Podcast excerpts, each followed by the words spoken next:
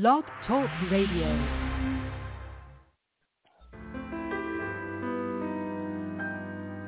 Am I blue? Am I blue? Ain't these tears in my eyes telling you? Am I blue? You'd be too if each plan that you had done fell through. There was a time I was your only one, but now I'm the sad and lonely one. Beautiful. And you'll keep your part of the bargain? A deal's a deal. He can stop now. Not on your life. I should say.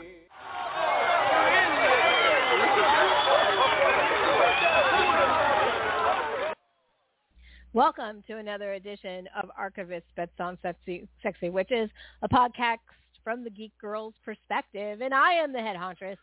And um, this is our season finale, going out with a bloody bang on this one. Uh, we're making this a mega episode to support the mega film we're going to cover tonight in the 9.30 hour.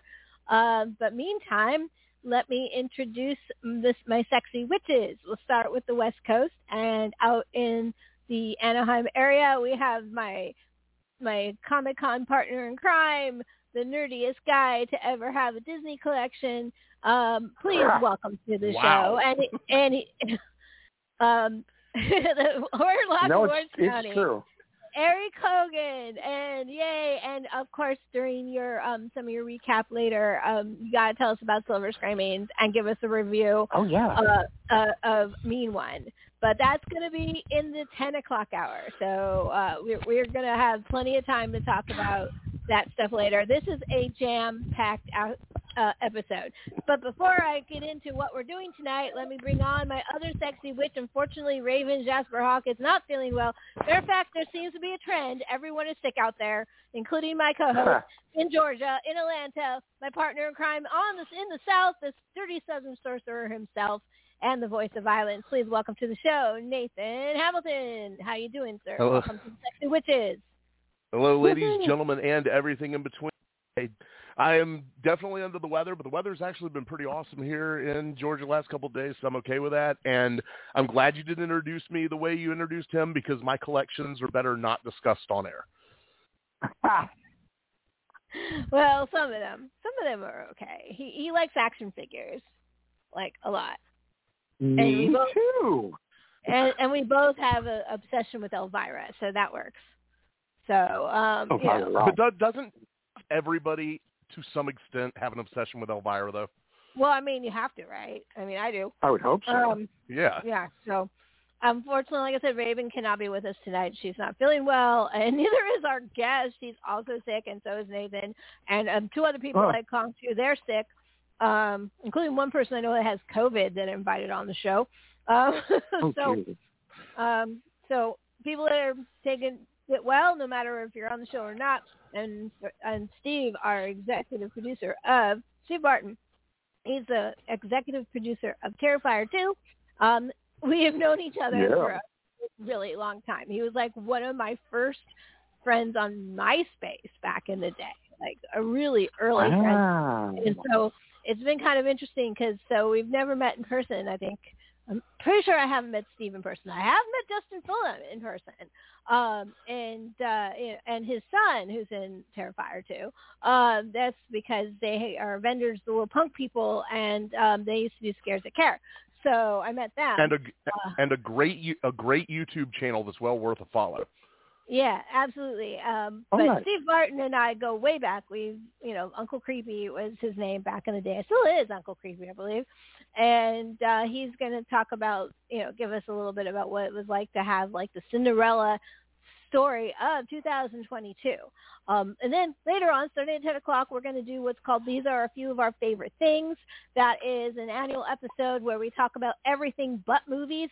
Movies might get mentioned as an overall arcing topic, but we're not going to talk about specific movies until January after or right or the day after the Oscar nominations come out. That's always tradition. That's always the first episode of the new season. Uh, so, uh, but meantime, we know anything. Music. I know Nathan's got a list of music. Uh, you know, obviously um, we're gonna have the uh, Silver Screamings uh, cover from Aaron. Uh, and uh, he'll, and you have plenty to talk about, Aaron. I'm sure about your favorite things this year.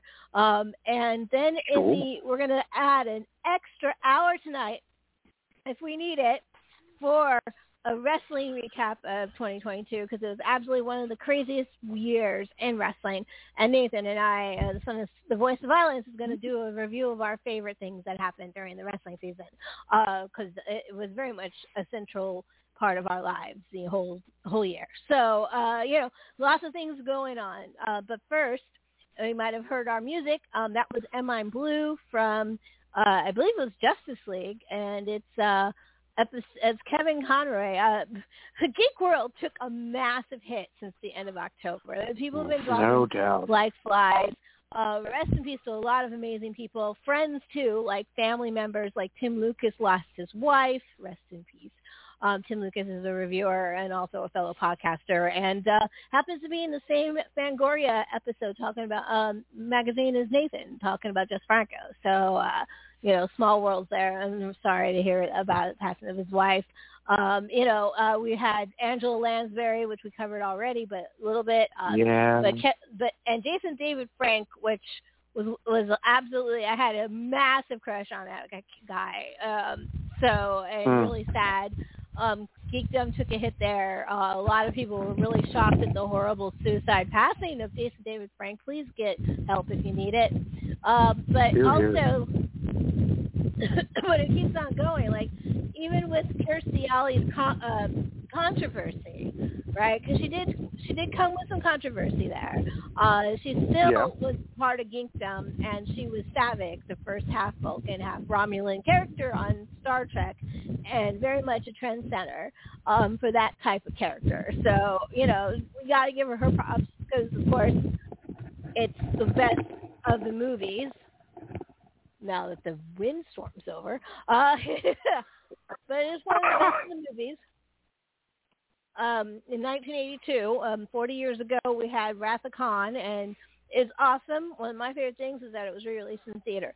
But in particular, though, I think we should cover Kevin Conroy um, yeah. specifically. Um, Kevin Conroy. Oh, and don't forget Bob McGrath. He also just passed from Sesame Street, and he influenced our generation. Yeah. sure. Um, I really want to. We can talk about him too, but I really think we should talk about Kevin Conroy because Kevin Conroy was he was geekdom. He was he was the reason why we're fans. Was a person like him, and yeah. you know, and he is he is my favorite Batman. Uh, I of any Batman, animated or live. He's my favorite, and him and Mark Hamill as Batman and Joker brought so much more to the table than just an ordinary abs- cartoon character. There was so much going on there, so much chemistry, um, and uh, and and and in, on top of it, he was a genuinely good person. I I know I've met him. I don't know, Aaron. Did you get to meet him at Comic Con at all?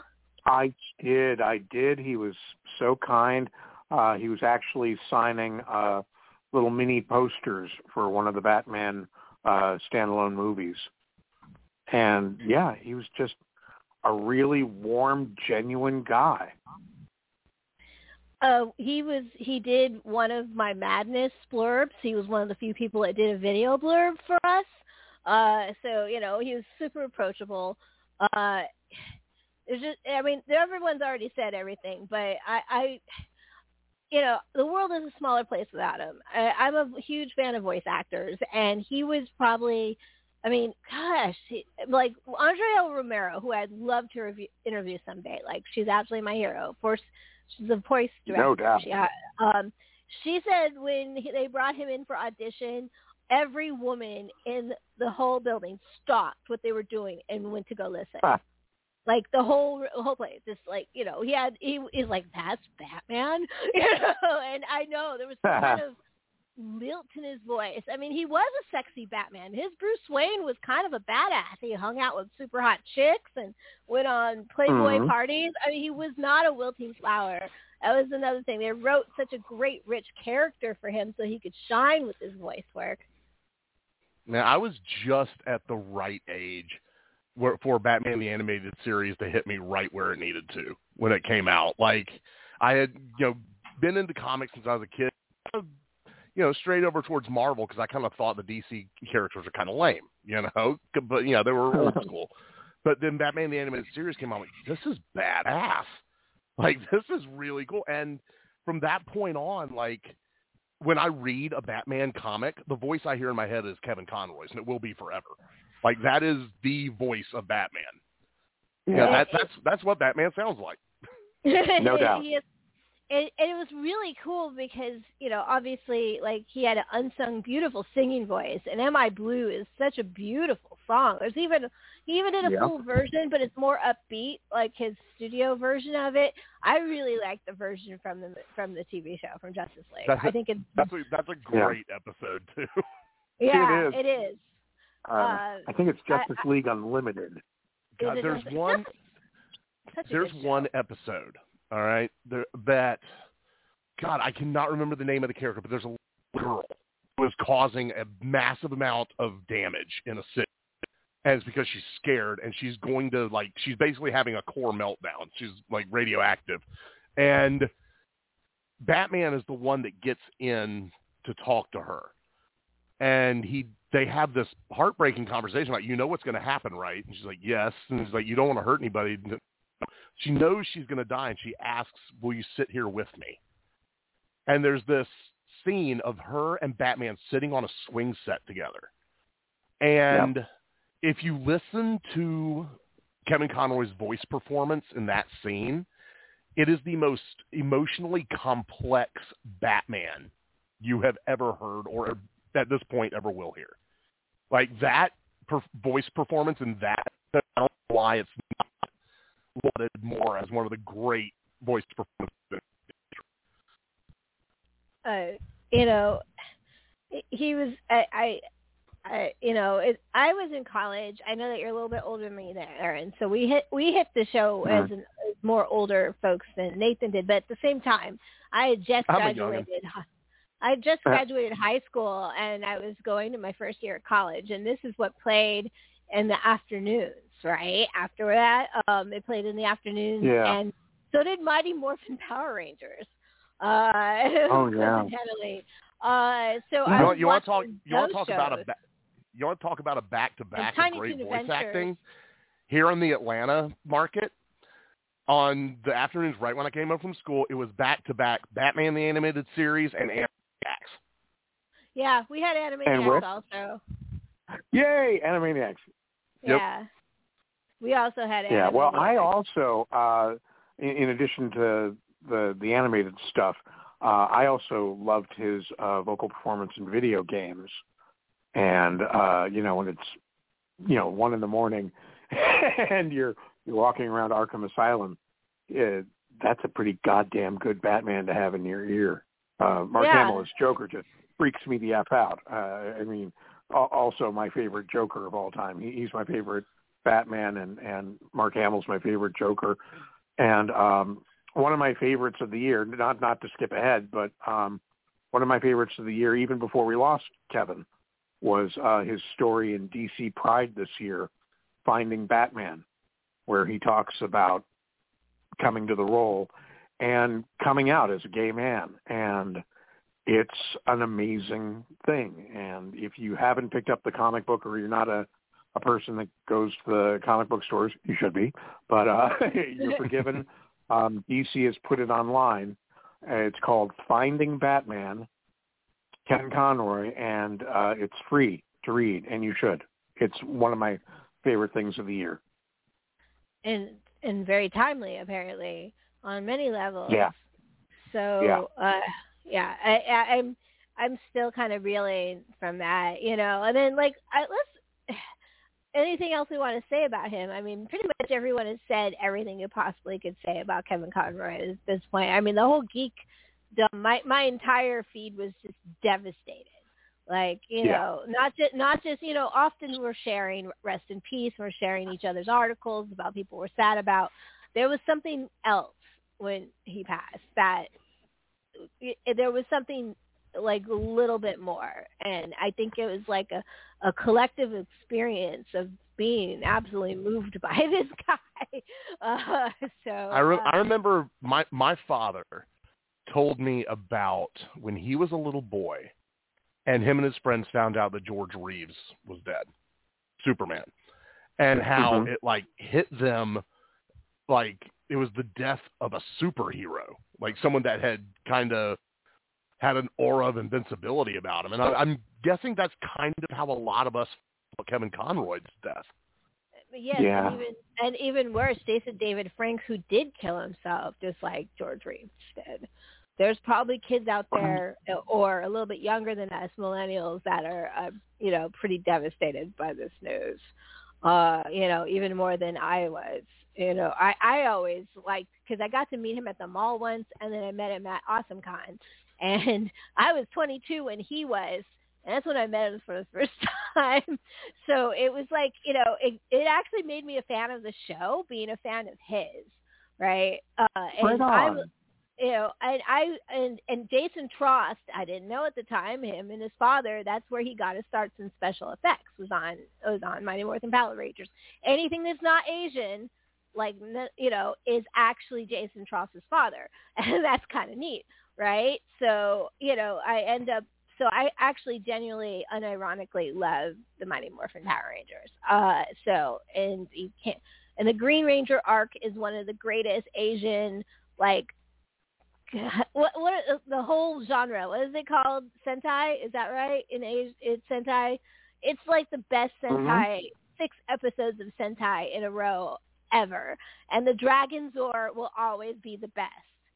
Now, how does he play his flute? We don't know uh, through the helmet, but you know, it it it, it will. But Jason David Frank did his own stunts. He was a master belt. Uh, he also uh, was the youngest Right. person at 22 to own his own dojo. Okay, he actually had students. Wow. He he's absolutely was he was an MMA fighter and a good one. Uh, he he knew many he knows many different levels of martial arts. He was so much more than just Power Rangers, and uh, it, it sounded like he was trying to reconcile with his wife. At least that's what they thought. And it and while they were having their reconciliation dinner, it's what that it it was over. I don't want to get into more than that. Yeah. 'cause I- It, it's an absolutely heartbreaking story. You can find it online read it yourself. Um, so it, it, it, I find that that it bothered it, it, it really wrecked me to know he like died that way. Uh, and but there's I'm sure there's kids out there that are absolutely devastated, and if they need someone to talk to, please talk to someone because when you lose your heroes like this, it it does hurt, and your feelings are valid. Remember that. so and we're a loss of Kevin Conroy all in a row can really, really wreck a person. Like your heroes are dying. Uh, so please go talk to someone if you feel that you need to about these passings. Yes, you can mourn a celebrity. It's okay. Is, is feeling something for somebody else, even if they don't know who you are, is actually a positive thing. So don't feel bad about it uh, if you're sad. And, I mean, I was sad when Angela Lansbury died. The first thing I did was put in Last Unicorn because it has her and Chris Lee in it. Uh, you know, enough said. Uh, it, it, it's just amazing. So, I, you know, everyone copes in their own way. Watch their shows, enjoy them. Do you know? Remember why you love them. Um, the Yeah. Joker Favor is my favorite half an hour of television. Mm. That was That's a good one. that's it. It is absolutely my favorite half hour television ever. Kevin Conroy and Mark Hamill are at their best in that episode. It's the introduction of Hard to argue. Harley Quinn. Yep. even though it's a minor moment, it's still an important one. it changed everything. Uh, you Yep. know, um, the writing on that episode is particularly good. Danny Elfman gets to come in and make a rare musical cameo in that episode because he didn't work on the show. That was the only the only episodes he actually did some music for. Um, it's it's absolutely amazing. it's it's and that whole first season I uh, is kind of a genius, anyways. But I always, for some reason, that episode always spoke to me. Uh, so I, I I rewatched that episode more than any other episode of uh, Batman the animated series, and I've seen the whole Hmm. series many many times. Uh, so it and the up through the Batman. So um, and I also liked Batman. Did he do, did he do Batman Bold and Beyond? He's also on that one, right? I Oh, the Brave that and the Bold? him. Yeah, Brave Brave, and the Bold. Brave and the Bold. That's right. The the more arty one. I loved that show. I did too. I think it's underrated.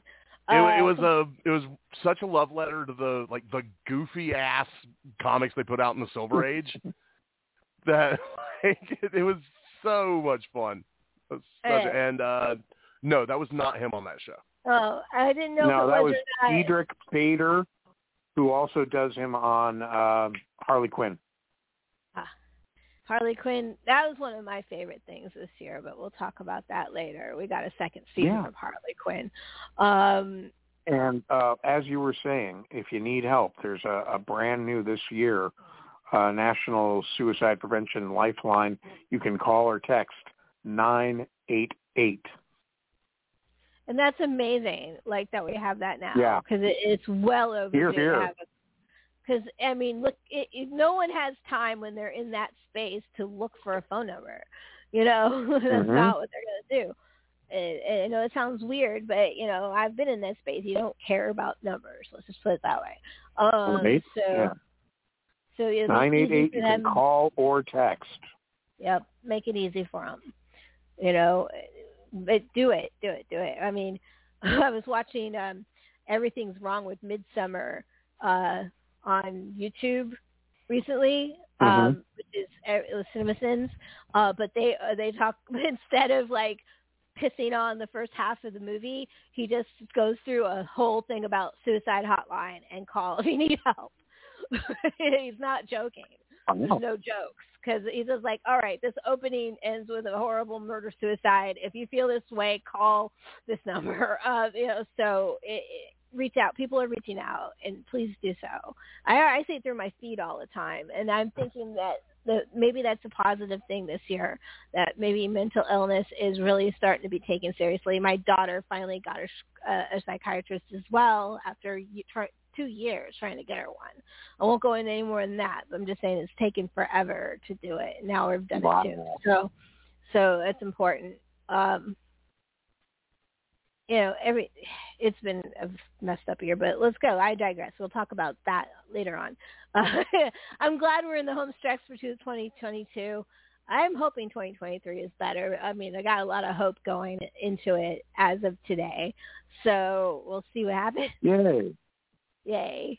So, um, so we got a few more Yeah, minutes. it's definitely been a Um, hell of a year. It Huh. has been. So, so I need to ask Aaron, and let you know, let's we're going to change subjects and get a little bit more, more violent, but and more death, but like this is more cartoon death. So completely like we we can move from one. That's one thing about geeks is we can move from one topic to another, and uh, and and sometimes that horror films are a great way of working out your sadness. Um, so we got a big one No to talk about doubt. tonight. Uh, I don't know, Yeah. Aaron. Did I'll you drink to that. See, did you get to see Terrifier two yet? I have not, but speaking of people in Terrifier and Terrifier 2, I got to see the the first showing in front of a, an audience. That's Uh, right. I got to see the mean one. and that's got the same. but no, guy I have that- not yet got to see. Yeah, exactly. Art. You're a mean one. Yeah, he's having a great year. What's his name? The guy who plays Art, Nathan. David Howard Thornton. Yeah, David Howard Thornton has been on a roll this year, and you know, No and doubt. Terrifier Two has been a chair as a bloody cherry on top of that cake. um, you know, the movie was made for two hundred fifty thousand. Part of that was, I think, believe I think was crowdsourced, and ended up walking away with eleven about eleven million by the end of its Dude, run one- in the theaters. One of my favorite moments from my the, my whole Blue Track adventure with Days of the Dead when I was a programming director with them was we uh, we did the Creep Show Peep Show, which was our horror themed uh, burlesque show in Chicago one year, and David Howard Nice. Thornton was right there in the front row. And I mean, as you can tell, he's just got that incredibly expressive face. So like watching him enjoy the show was almost as fun as watching the show itself. That's awesome. And so he, and so um, I'm. He's he's been everywhere. I've seen him all through my feed, and you know, people of course, ter- like Art the Clown, and, and Nathan called it back from All Hallow Eve. He's one of the first people to review that movie, and uh, you can tell this Yep. story. All Hallows Eve that year, I said in a in my review that Art the Clown had the most character had what was it had the most potential to carry a franchise of any character Mhm. created since the Firefly family, and I said that what nine years ago, something like that, before Terrifier, before Terrifier two, when he was just a clown, a wrap around in an anthology flick that no one saw. I like I saw the potential in him. Like, oh my god, I knew, I knew that that character was too good to only be in that movie.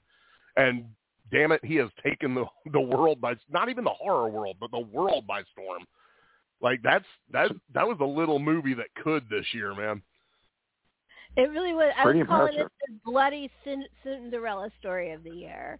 That's what I've been calling it. And and to know that some of their fellow geeks, like some people that have had associations with for over ten years, sometimes longer, you you know, are now like so one of one of our groups had to hit right. There's the group guys up in New York, and then there's the guys in the South doing their things down here. There's very specific geeks you see all at the conventions all the time, right? Uh, you know, and to know that some of these fellow conventioneers that we've been hanging out with for 10 years, actually one or 2 of Mhm. them have hit with something good like big. So and a lot of there was a lot of good indie films this year uh on on the lower level indie level uh you know because bobby easley had his film his film came out theatrically with distribution this year. Um you know we had Flatface on and we had joshua hall on the show. Uh Yeah. you know uh you know you had a lot of like lower budget films actually getting noticed and i that excited me and Terrifier 2 is one of those films, right? It wasn't. It was made on a song and a prayer, basically. Uh, so, and I want to talk to Steve about that because you know that's actually one of the reasons why I called Steve Barton on the show. It's like, hey, you got to be on, and he's sick too. everyone's sick. Um, Like that mo- that movie was better. made that movie was made for 250 grand. That sounds sounds like a whole hell of a lot of money to me, but in movie making terms, that is that is pocket change. Yep. Like the catering on most major motion pictures costs more than that. Ha. It, it's yeah, seriously. Uh, like even I believe it that is below the budget of Halloween in 1978, which was three hundred fifty thousand dollars. So That's uh, crazy.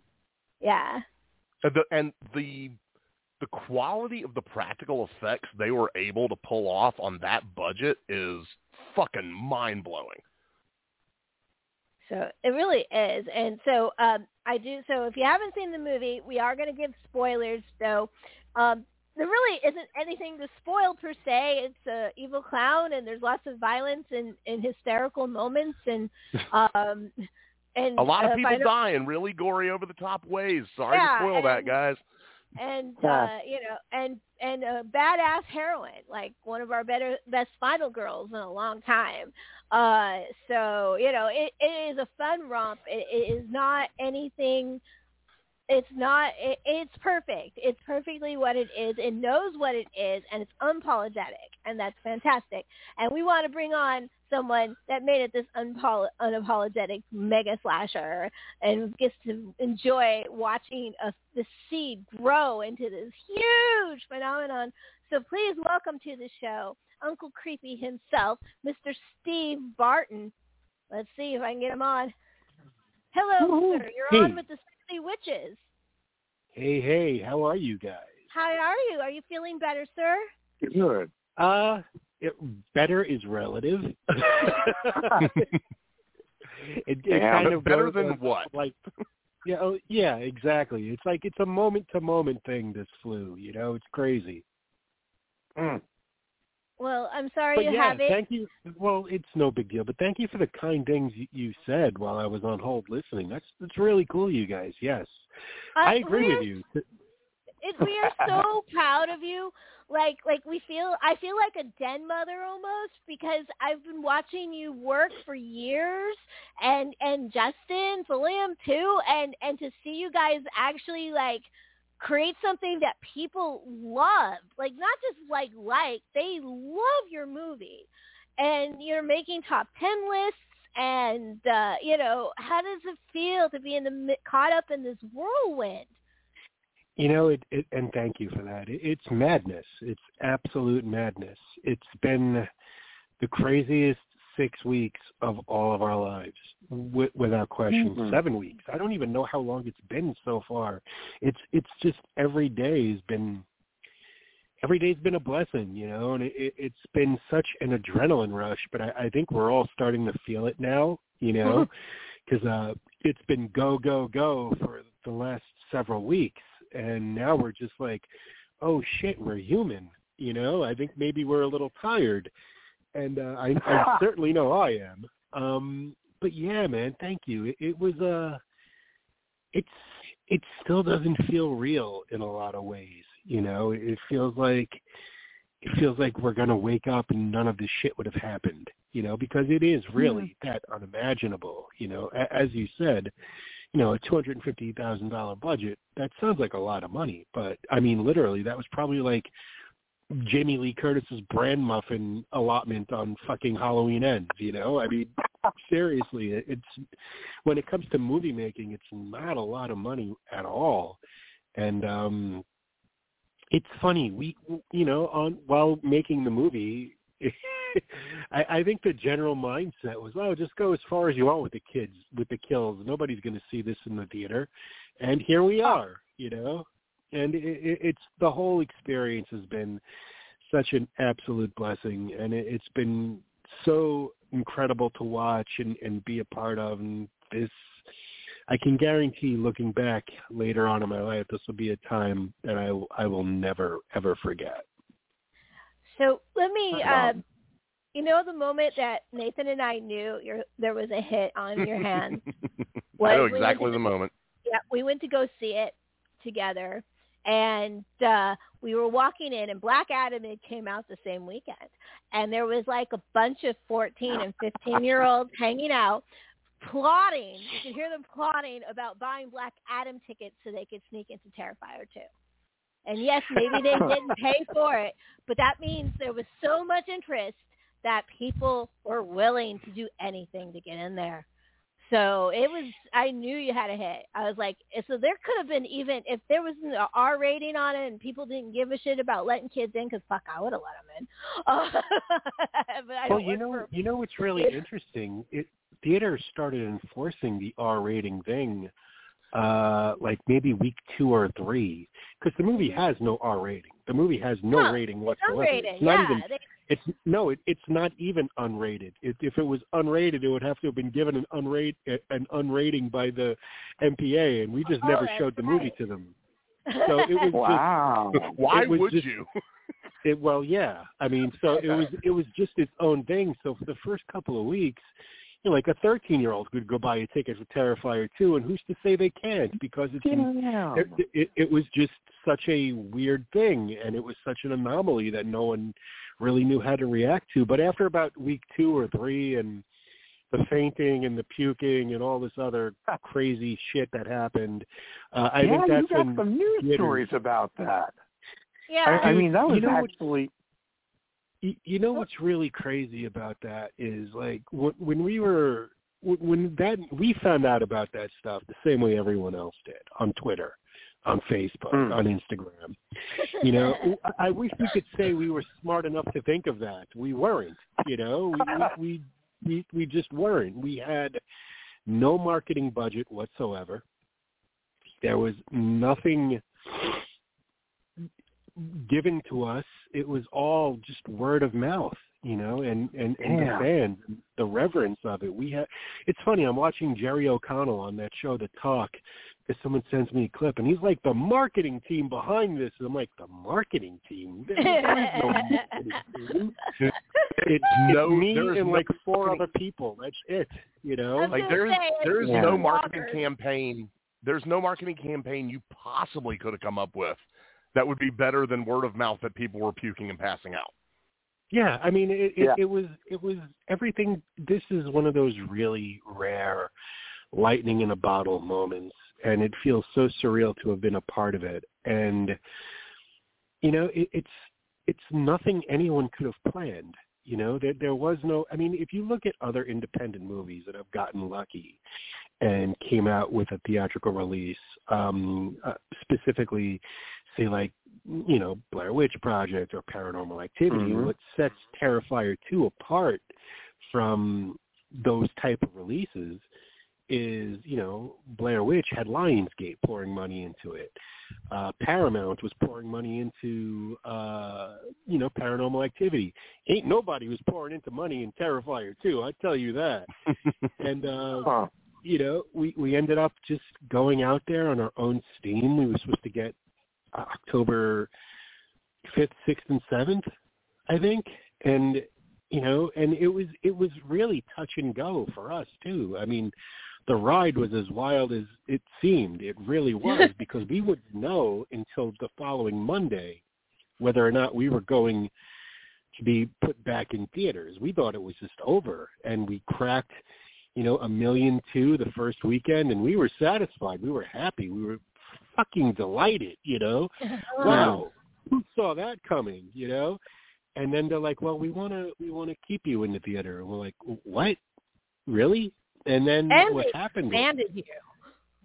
well, no, not at first. The second week, we were actually in 300 less theaters than we Were were the first week Wow. because AMC didn't sign on for a second week. So all of the AMC theaters did not show Terrifier in week two. So we ended up with 300 less theaters, but we made more money.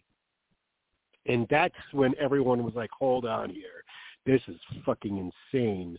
And uh then week three, they super expanded us in week four, and we weren't even supposed to get to like a week two. So, you know, being that we were in, even in the conversation with stuff like Black Adam or Smile or Halloween Ends, it was it was just ludicrous. You know, you know, it's funny. You know, most people, you make a film, right, and then you you're lucky enough to find a distributor. And and Cinedigm and Bloody Disgusting and Screambox, they are champions. Make no mistake. You know, they really showed a good degree of balls with the release they gave this movie. And um, you know, usually when the the studio comes back, they're like, "Oh, we want to put this in the theater." Th- They usually the, the filmmakers usually meet them with you know joy and and overwhelmed happiness, and we were just kind of confused. We were like, "Really? this this one? This is this is this is the movie you want to put in theaters? Did did, did you watch this? You know." but they did, and they um they really really championed it, and they, you know, the movie just it, it's it's a fucking miracle, man, and it, it's a miracle made purely by the fans of the genre. I mean, we did our part. We made the best movie we could, you know, but ultimately it was everybody that kept showing up and then showing up again and again and again, and the love that you guys all showed Terrifier 2 is why the movie is what it is, to be honest with you, because when we did the first one, how the fuck do we top that? You know, the first one ended up being very beloved in the horror community, and it was championed by a lot, a lot of people. And when it came down to making part two, we just kind of wanted to give the fans back something as special as they gave us. And then you guys go and do this shit, so now we don't know what the fuck we're gonna do. what are we doing next? You know, Terrifier three. That's what you're gonna do. Yeah, I guess so. Well, yeah, but gotta make you gotta know, complete- well, but there's world building, yo. There's totally world building in in Terrifier 2. That's what's so Sure. clever about it. It's a slasher, but there's a drop of this un- expanded universe you guys are developing, and that's really cool. So I yeah, really there's a there's a there's a scope for for sure. You know, uh, Damien, Damien's a fucking genius. He truly is. I mean, I, I I've never seen anyone. This whole crew. I mean, only nine people made that movie, aside from the actors and and um you know the random crew that would show up to build or whatever. It was nine principal people that were on set every day busting their ass. You know, so everybody brought their A game and everybody trusted each other. And Damien, he has a he has just a laser clear vision of what he wanted to do. And we ended up, you know, he thought the movie was going to take three weeks, ended up taking three years, you know, and that that's fine, whatever. I, I Hmm. think ultimately that helped us because we were Damien was able to go back and and just tweak and retool and, and y- the movie would ne- never set out to be two hours and 18 minutes it just that's just what it ended up being you know and that ended up talking in turning into a talking point in and of itself so it was it was just every step of this way was just a different talking point and it was magical in a lot of ways because I remember, you know, the, the tone has shifted drastically from when it was first announced that the movie was two hours and 18 minutes. People were fucking crucifying us for two hours and 18. It's like the audacity of these people with their killer Uh-uh. clown movie. And we're like, fuck yeah, the audacity. Why not, right? if that's how long it took to tell the story, that's how long it took to tell the story. And, and you know, if it didn't, the rule of thumb was while editing, if it didn't move the story forward or it, it bogged shit down or, or harmed pacing, it was out. And what you saw was pretty much everything. There is no director's cut. That is the director's cut. You know, we're never going to release a longer version of Terrifier 2. And as a matter of fact, just to be spiteful for the third one, we'll just it'll be like 40 minutes long, and we'll you know film it in Farsi, so everyone has to read subtitles. I, I don't know. We'll figure out some weird shit to do.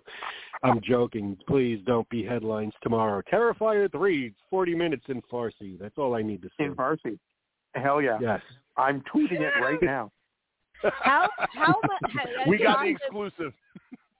Yeah. Let's go back to if we can talk a little bit about the filmmaking itself. Um, you know, because obviously the money issue, I really wanted to talk. That's why I asked you to come on because you know the money thing is crazy. But but there's but there's a lot of really reasons why this movie is doing as well. One is the practical effects.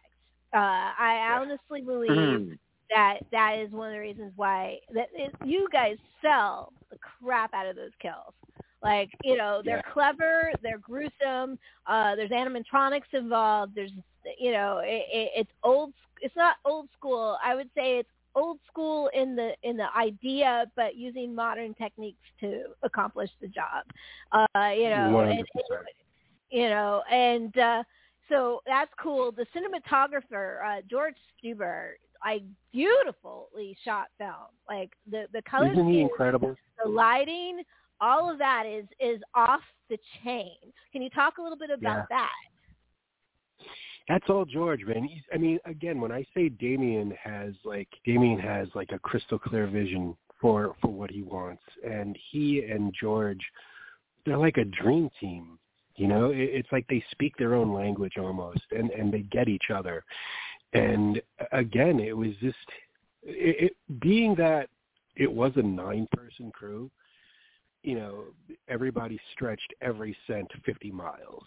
You know, so and and also there was a lot of patience involved and there was a lot of collaboration so everybody was very patient with each other knowing what we would what we had and what we wanted to do you know so it, it's it's a real testament to creativity because if you had a huge budget, a monster-sized budget, I don't think you you could be as creative as we ended up being on on Terrifier 2. There's a certain alchemy that goes into making these movies, you know, and I, I think it's one of those. It's just one of those rare cases where the smaller the production, the better the results, you know. And as long as you get to keep the same crew and do the same thing, I think we've earned the right to say, uh, we know what the fuck we're doing. Just leave us alone and talk to us in a year. you know, let us let us go make our movie. I, I, I we're pretty adept at it. Um, so I, I, it's been it's crazy, but again, it's all because of the the relationships on the set with each other. Everybody's like family, you know. We yell at each other, we laugh with each other, we'll cry, whatever. And it shows in in the movie you know that every second of that movie you could see the care that's gone onto the screen. And those kills are as good as they are because you know it's Damien who created them. It's Damien who filmed them. So he knew exactly what he wanted he there was a lot of trial and error there are some visual effects touching up some of the kills like removing blood tubes that you know the shit you don't want to see or the shit you shouldn't see. Um, of course, maybe putting an eye on a on a head to give it like a little bit more of a realistic look. But overall, the lion's share of the kills are all practical, and almost every moment is practical. And and it's it's it's been a blessing. And I just want to give a shout out to uh, Josh Petrino we did do the visual effects in the movie. And uh, unfortunately for Josh, if you don't notice it, then he did his job. So mm-hmm. he's one of the unsung heroes, you know, who, who's uh, definitely put his stamp in, in, on the film along with us. And it, it's just, again, it's just a very a very small circle, very family kind of thing. And, you know, this is like it's a family style movie. So you know, we made it with one intention. That was for the fans of the first one. You know, we didn't think anyone else other than the fans of the first one. We hoped, you know, would ever go see it or ever want to see it, or even if they happen to see it, maybe they'll dig it enough to go back and find the first one. Who knew? But none of us had any idea, nor we could have ever anticipated in our wildest dreams that this would turn into what it turned into. I would say the other reason why this film is successful and and I'm sure is location. This movie is got has some of the coolest locations I've seen. You guys use the Fright Factory in Philadelphia. Yeah, is, Philadelphia. Is, yeah, uh, which is I'm a huge uh, walkthrough person, and even ones that I haven't been to, and unfortunately I have not been to that one but Philadelphia and Pennsylvania in that area is known for their walkthroughs, and Fright Factory is on one of their more famous ones. I used to go to Pennhurst Asylum, which is north of there, mm-hmm. which is one of my favorite in the country. Uh, so you that you use that look. I when I first saw the movie, I was like, this looks like a real walkthrough.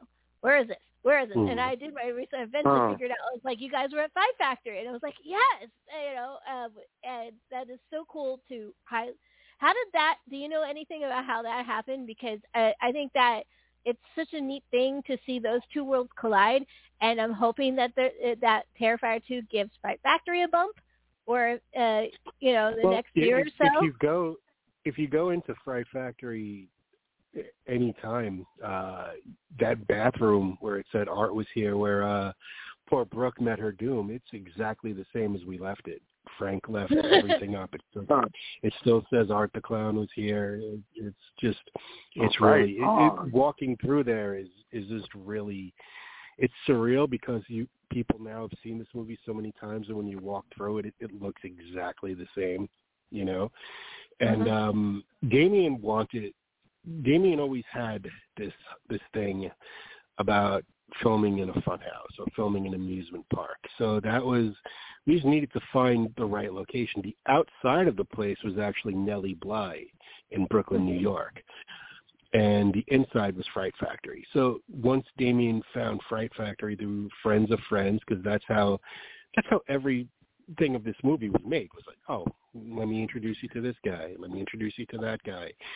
You know, and the whole movie was that that was the spirit of it. It was just people coming together to do something cool. And Frank, who runs Fright Factory, was kind enough to pretty much let everyone do what they needed to do, you know. And uh we hope that it gets a bump. I mean, it literally is home of Terrifier right now. You know, it, it's if you want to be on the set, that's as close as you're ever going to come if you're not actually on the set. So that's pretty cool. You know, and I think he's even gonna.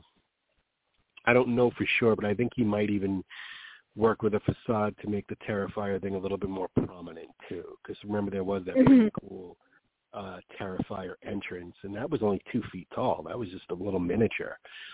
Uh, it, it's so funny, man. It's like we we we made all this shit with nothing, you know, and uh-huh. it, it's just to see what it's turned into is just it's just it's mind blowing. But I got to tell you, now that like it's winding down, it's like our endorphins are still shooting. It's like we, we got the we've been it's like being high for seven weeks, and now we're all coming down. We're like, wow, what do we do now? You know.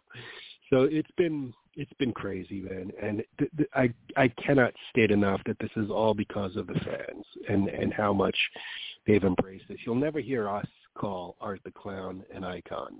Um, I think what a lot of people when they make movies, I think what they get wrong sometimes is, I, I mean, having worked in the industry for 27 years now, you know, uh, a lot of people have come to me and said, "Oh, I've got the next horror icon, or I've got the next midnight movie, or I got the next cult classic," and I'm like, "Well, it's not for you to decide, man.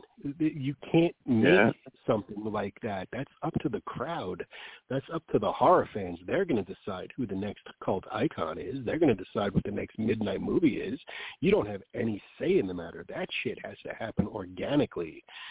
And luckily, you know, do I think Art the Clown is an icon?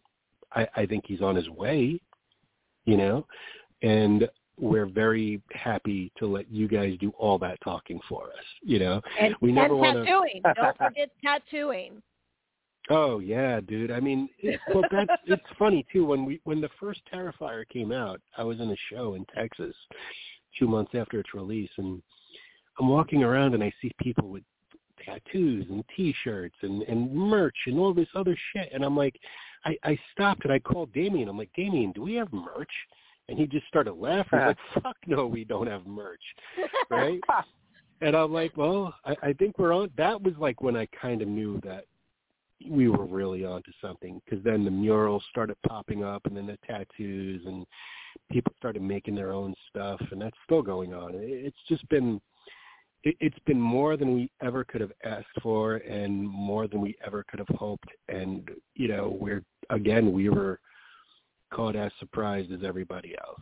You know, I, when I say that this is a very organic thing and it's because of the fans, I mean that. You guys didn't just take the ride with us. You were in the fucking car with us, you know? And well, that's something we'll, we'll, we'll never forget. And it's just been amazing. So let me ask you. I know that you're probably going to say they're all my children, but if you have to break it down to your favorite kill in the movie, which one is it? You know, everybody says uh the bedroom scene, and the, I, I I love the bedroom scene. And poor Casey Hartnett, who uh played Allie, in that scene, she was covered with so much blood that she literally at one point was sticking to the floor and had to be removed. Uh, yeah. I mean, that is just su- it was such an aggressive kill, and you got to love anything that ends with a crescendo of salt and bleach. But if it was my favorite kill, uh, my favorite moment was actually Brooks. You know, in the bathroom at Fright Fest. I, I, I loved the way her face caved and the, the hydrochloric acid and just the brutality of that kill was just I, I just I loved everything about it. Plus she was also my favorite character in the movie. I mean everyone was was incredible, but something about Kailey Hyman and the, what she brought to that character really resonated with me as a as a person. I, and I think I, I think that's cool because I, I think we use the extra runtime wisely because everyone has their favorite characters, and if it wasn't for that little bit of extra time, that extra twenty minutes that we got so fucking laughed at when we announced, you know, um, I don't think people would have connected with these characters as much as they have because now there's all these fan theories, and we love seeing that stuff. Oh, maybe this one's that, maybe this one. It's so cool to see all that happen, but I don't think that would have happened if people didn't have a chance to really get to know these characters and, and really like relate to them. You know? And then there's also the weird thing that like pro wrestling and your film collided, and pro wrestling and horror are two of our main subjects here. Uh, and you yeah. had Chris Jericho in the show, um, in the singer. um, you know, the the it's been it's I I mean uh, yeah, I feel the roller coaster, and I understand you're going through a fatigue at this point, you know, but I think it what what does these kind of films do? They lead to the next film and if Damien, yeah. Damien, uh, that's his name. I always mess up his name. I'm sorry. Uh, if he if he gets his next job, if George Steuber gets his next job, then that is what matters, and he'll get bigger budgets every time. Uh, you know, and and he might even have a little bit of creative control uh, because he's well, they mean, they have they've worked they've proven on a budget that they can produce a film on time. Yeah. and that is practical well, stuff It matters. So Well we made we made over forty times our budget, which is unheard of. You know? It, we made uh, I think currently we're approaching 12 million because it is still playing in some places, which is fucking mind blowing. Um, it, yeah, it, it, it's been crazy, and Chris was great too. Chris, um, Jericho was a big fan of the first one. He he based a lot of his character of the Painmaker after Art the Clown, so he he really wanted to be in part two, and it was great to have him. You know, I mean, he, he brings he's there for a little bit, but you know, he's such a larger than life character and, and such a professional at what he does. That that's the thing about wrestlers, man. Wrestlers they're natural actors. They truly are because they have to get everything on, in front of people live right the first time. There are no second takes for pro wrestlers, you know. So any wrestler I've ever met, including Glenn Jacobs, uh, I mean, they've all just been really good, good actors and, and could just give you what you need without a lot of prodding. So yeah, I mean, Chris will probably be back. I, I think Art has a little bit of a date with him. They may have to tussle. Nice. I'm, I'm you know. on board that, for that. Absolutely. Um, oh, well, I mean, goodness. that's where art ended up. And if someone's going to stop art, well, you know, that's not going to end up so well for them. I art it, art is such a great design as well. He's he's pleasing on the eyes while he's horrific. I want to say my favorite kill in the movie was the girl's mom, and when he went to the door and used it as a trick or treat barrel. Yeah. That the head Uh-huh. that that was. I think we both laughed out loud, Nathan. Right when that happened. Yes, yes, we did. Like extremely loud, and people looked at us like we were crazy, but we don't care. Uh, We're used to that. yeah, we did. We No, well, because you it's know, darkly that- I- funny. I think that's what really sets art apart from. I mean, listen, I am in no way compare, comparing Art the Clown to like a Jason Voorhees or Freddy Krueger or anything like that, or Michael Myers. I mean, those movies are, are stellar and iconic for their own fucking reasons that they've deserved every accolade they've gotten. But I, I think what sets art apart from characters like that, the usual slashers, even the heavyweight slashers, um, is you run across Michael Myers, you're dying and he's moving on. Art will sit there and fuck with you for a little while. You know, he plays with his food, and that, he also he also exhibits like things that are very human. You know, and he brings that to David Howard Thornton brings that to it. And you'll see Art wash his laundry. You'll see him break into a house to get a glass of water. You know, it, it's those little things. I mean, the fucking mashed potatoes. If we had one regret is we didn't get to film him making the mashed potatoes. It's such a gimme in retrospect, you know. But um, it, it's those little things that people really connect to because he is art is like evil incarnate. But he, David plays him in such a way that you kind of want to hang out with him, you know. and it's funny too because when you see David in in in makeup for a photo op at a convention, he's Art the Clown. He's not David Howard Thornton as Art the Clown. As soon as that makeup goes on, everything about David changes. he the way he walks, the way he looks, the way he smiles, everything about him changes. And for the every second that he's in that makeup for the fans, he is Art the Clown. He is no longer David Howard. Thornton. His career is absolutely soaring right now, and it's a joy to see. And uh Aaron got to see the sneak of the Mean One this weekend, so we're going to give a review of that after you're off air. Uh, oh. so it's so exciting, like to see. It, I can't see. I can't wait to see what comes next from this crew. Yeah, I, I, and you know there's more. there's so much more, and not just Terrifier three. I think there's other things there too. I can't wait to see it, and I'm so happy, and I hope that we bump into each other at some Monster Mania or Chiller TV or something in the future. I've moved south, I'm but always, I still, I, I still love those I'm, two conventions. So I am always at Monster Mania, so feel free to come up and say hi. Oh, that would be wonderful. I I miss I miss going up there. So Cherry Hill can be crazy. Oh my God, can it be crazy? Uh, you know, but it, it's awesome, and I all you know. Um, that was one of the fun things about living in Maryland was being able to go to the two Monster Manias and you know having reached to those conventions up there. And I lived in Pars- outside Parsippany for a while, so Chiller TV and I know each other really well. Uh, you know, mm. so um, uh, and I hope I get to see you again if I am uh, going back north because I go up there. I'm still going up north occasionally for a little while longer. So, um, what is uh, uh, before we let you go? Do you have any immediate plans that you are looking at, or is it just for taking the holidays off and resting, and then getting a fresh start next year? I, I think we've all earned a rest, to be honest with you. I mean, uh, Mike Leavy and the Fuzz on the Lens guys, everybody's finishing up Stream, which is looking fantastic. And uh that's going to be the next movie from at least a lot of the principals of the Terrifier crew. And other than that, you know, Damien Damien has his entire career ahead of him right now. You know, there's like every conceivable door you can imagine is open because Hollywood, more than anything, and I'm sure as reviewers and, and journalists, you can attest to this, it's a replication machine. So what Hollywood wants to do is they want to find out why Terrifier 2 worked and make 10 of them.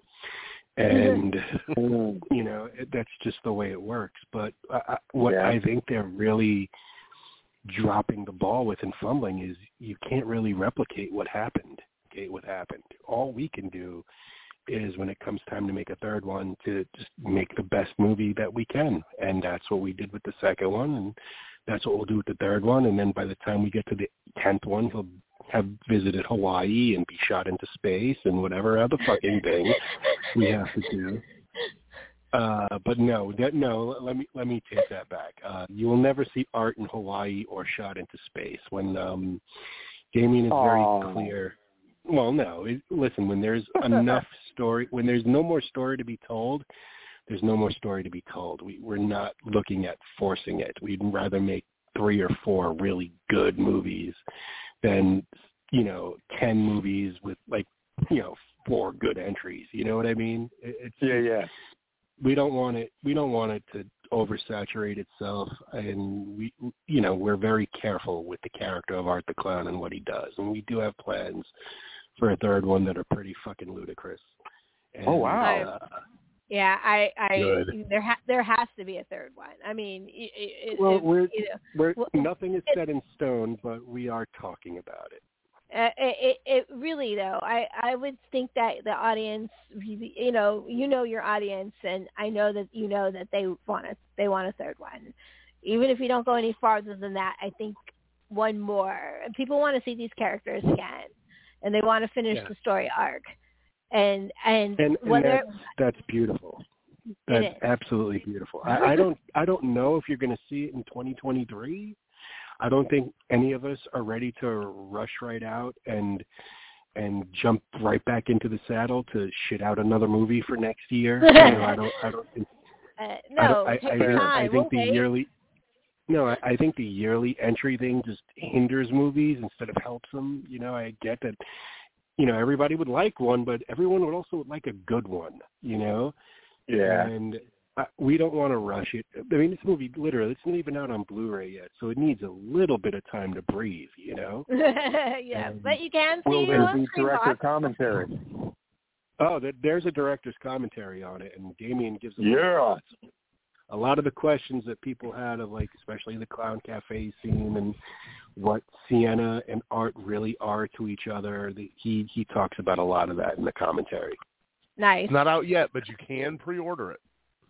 Yep, I got my 4K Right version on. pre-ordered. I don't give a shit. That's right. I'll buy my own fucking movie. I want to make sure I get that cool ass fucking Star Wars packaging from fucking Best Buy. Uh, Fuck I, yeah. I ha- Steve, uh, uh, Nathan here is coming out on the Unearthed, is Unearthed, right? Uh, Calamity Yeah. Snakes, and he has Oh, a God. commentary track on that. hmm So you, you you'll have to listen to that because um, he's that Yeah, I, I'm ter- I'm terrified of snakes, so they decided it would be hilarious to have my one of my other podcast partners torment me watching a movie about snakes on a on a commentary track. so I used to Evan- raise snakes. Snakes are Ah. harmless, dude. They're just Dude. little sweet animals. Hey, He we we that. all we all I know that, but we all have something that gets to us. he freaks Oh, I out. have It's three. weird. I have three things that get to me, dude. I'm afraid of I'm afraid of heights, bugs, and nuns. That that's my three that fuck with me. Bugs, really. See, colony of Madagascar hissing cockroaches. So bugs Fuck don't bother things. me at all. But see, Fuck those I'm the same way with serpents, man. Burn them with fire. I don't need them near me. I, I love them all. I Yeah, seriously you, do. you Uh, fucking some bug hisses at me, they're having a very short life expectancy because I'm gonna call my girlfriend to kill it. And I- see, people people like you are exactly why I used to walk around the lot at the haunted houses I worked at, terror, terrifi- terrifying people with the uh with the bugs. So Yeah, yeah, he yeah, had he had see? show bugs. nice. show bugs. That that Yeah. that was my favorite Cannon film from 1989. Um,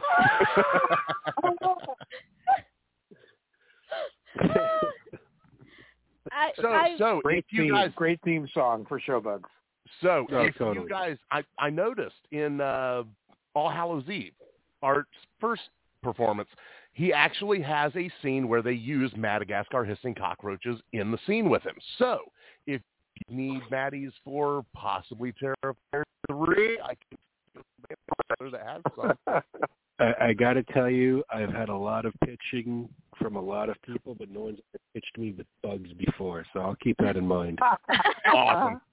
That would be amazing. It would be totally worth coming up there for bring those buggies. Just don't smush them.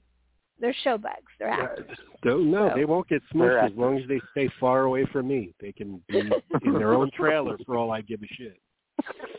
So I, I I'm gonna let you go because I know you're sick, and I really appreciate the time you came. You called in yesterday. You were about to throw the towel in, and you you said no, I'm gonna do this, and I so Well, you you told me it was the last show of the. You told me it's the last show of the year. How am I not Yeah. going to do it?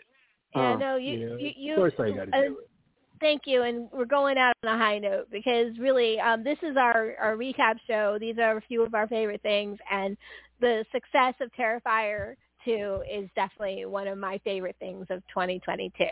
Um, and Mine I'm so, too. I'm I'm so yeah, I'm sure. But I mean, I'm so happy for you guys, and and you have a product that's going to endure. We already know it has legs, and it's going to have legs for years, and it's always going to be, you know, that character is is the is the next franchise. We know this in the in the sense that Thank people will think of them. You know, it, there's a there there's going to be kids that like we when we were young, we watched The Burning and Friday the Thirteenth and and and Nightmare on Elm Street, right? We were all teenagers and kids in those days, right? Especially your generation and my Mhm. generation. There are kids that are watching Terrifier two that that is going to be their film. So it, it's that's And an that- amazing thing. So That's the biggest compliment in the world because you know we're all here for God knows how long, and all any of us want to do is leave behind something that says we were here. And I, I hope your lips to God's ears that you know art continues to resonate with fans, and uh, you know, because the fans that that's that's who these movies are made for. So thank you, and thank you for having me. Oh, I, I I'm so glad I finally had to have you on the show. Uh, I was like, I gotta have Steve on. This is just amazing. So thank you, and it's been wonderful to watch your career flourish all these years as a writer, as a podcaster. Uh, you know, you you you've always been there in some way, and I'm. I know it's is, weird. It, yeah. It's like I'm herpes. I keep I keep flaring up. Can't get rid of me. Yeah, yeah we gotta have we gotta have you back sometime to talk about all of you all of the non Terrifier two stuff. There's yeah. non Terrifier two stuff in my life. Holy shit! Really? Maybe maybe, yeah. maybe not right now. Maybe not right now.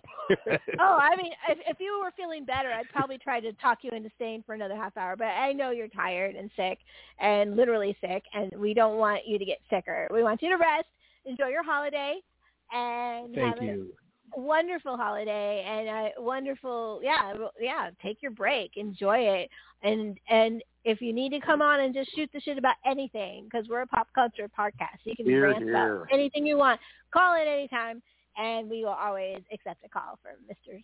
Uncle Creepy Steve Barton. So thank you so much. much appreciated. Thank you, everyone. Uh, Merry Christmas. Merry Christmas. Merry Christmas. Oh, oh. Giddy up, Jingle Horse. That too. Take care. Bye bye. Good night. Woo! That was awesome. That was Steve yeah, Barton from uh, uh, Uncle Creepy, who's written for magazines for year or magazines for years, and is the executive producer of Terrifier 2, which Hella is like cool. the bomb. I mean, seriously, I'm so happy for those guys. And 2022 was a fantastic year for horror in general. Like horror, is indie horror had a huge year, um, and we're gonna talk about that for a minute. Take a small break, and then we're gonna come back and talk about these are a few of our favorite things. A quick recap of, of things that we want to talk about. And I decided this year, instead of doing it by subject, I'm going to, well, I am going to still do it by subject, but I'm going to let the person do the subject. And I'm going to lead off with Nathan and music. So, uh, nice. because I know he has a lot to talk about. And then Aaron, you're going to talk about silver screens and your favorite things, and then I will, you know, bring some, if you don't bring any up that I have that haven't been brought up, I'll bring them up or something, and we'll shoot the shit for the next hour. So let's take a quick break. Listen to the Gigamech, which is now on the charts again. All hail the cramps. All hail the cramps.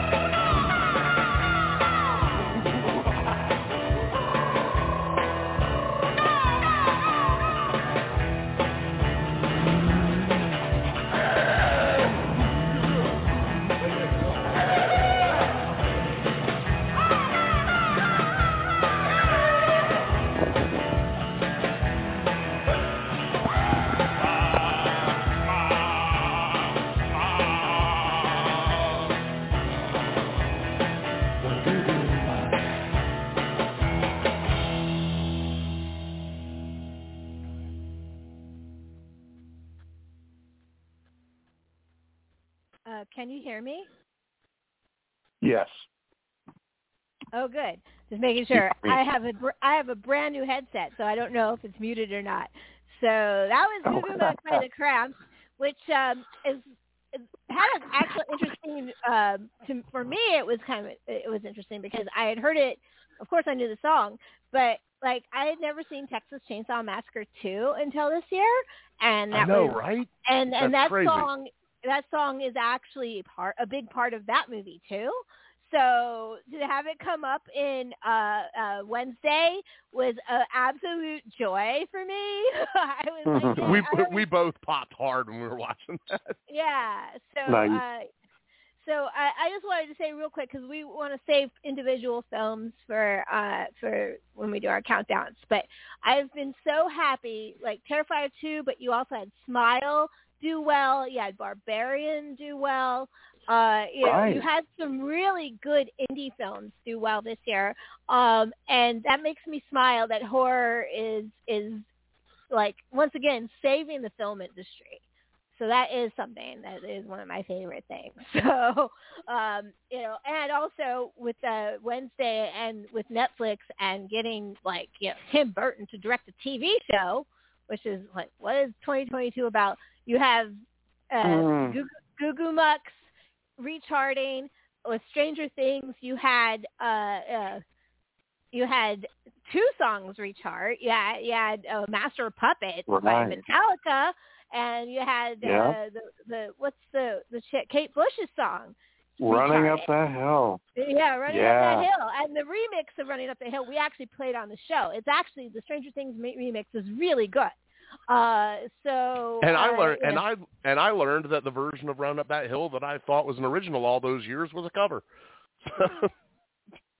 so you Oh, know wow. it's it's really yeah, neat to Placebo. see- Back in the '90s, Placebo did an amazing cover of Running Up That Hill, and I thought that was the That's original until hilarious.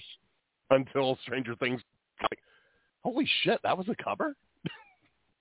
But you know, it's Huh. nice to see these bump and these older things coming back and getting popular again. And um, in in music, in particular, uh, kids are going back and revisiting, like not just Madonna. They're actually revisiting entire art forms. There was a resurgence of people listening to punk again, which oh my god, does that make me happy?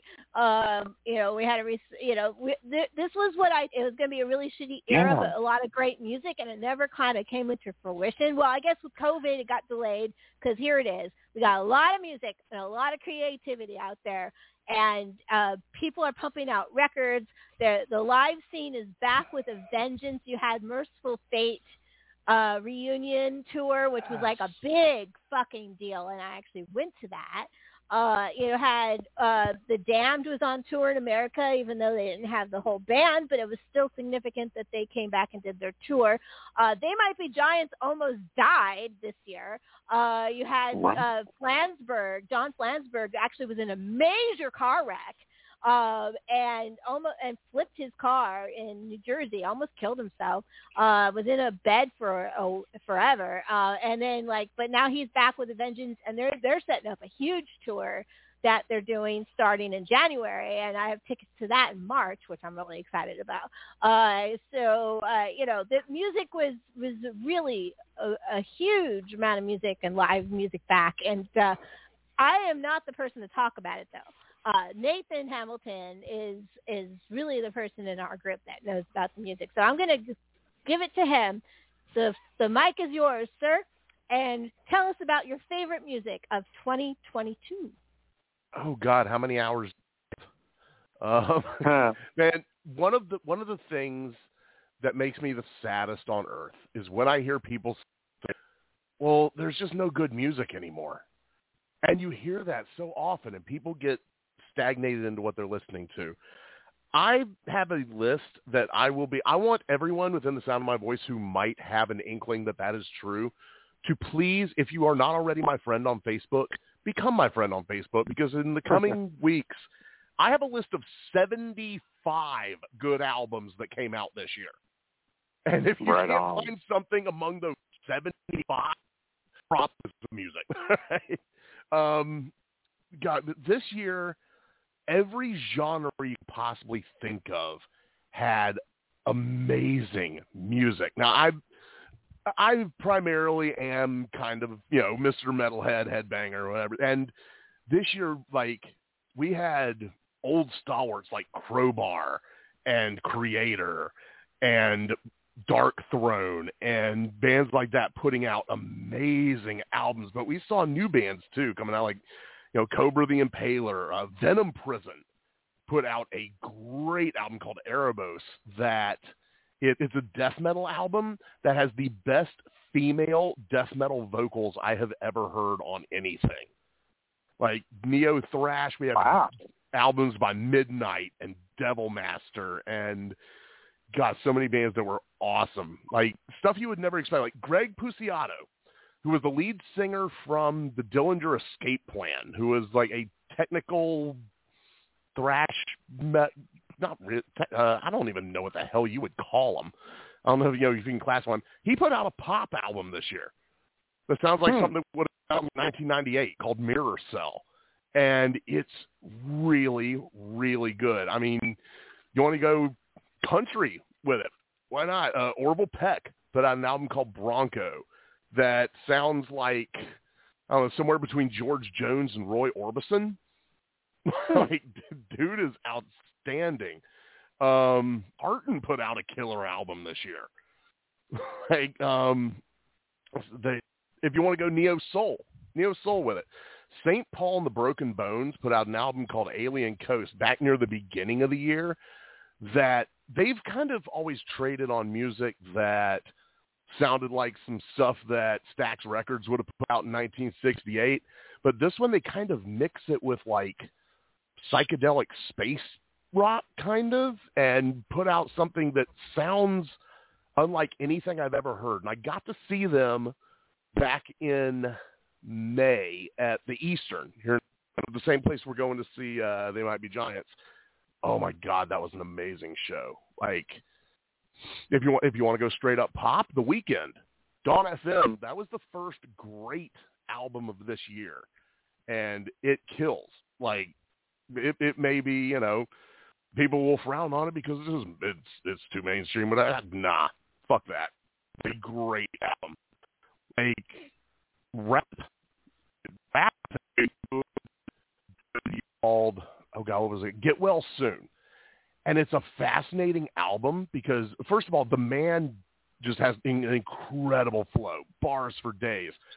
But it's all about ment- dealing with mental health issues as a man in America and the stigmas and issues associated with that, which don't get talked about a lot, especially in forums like that.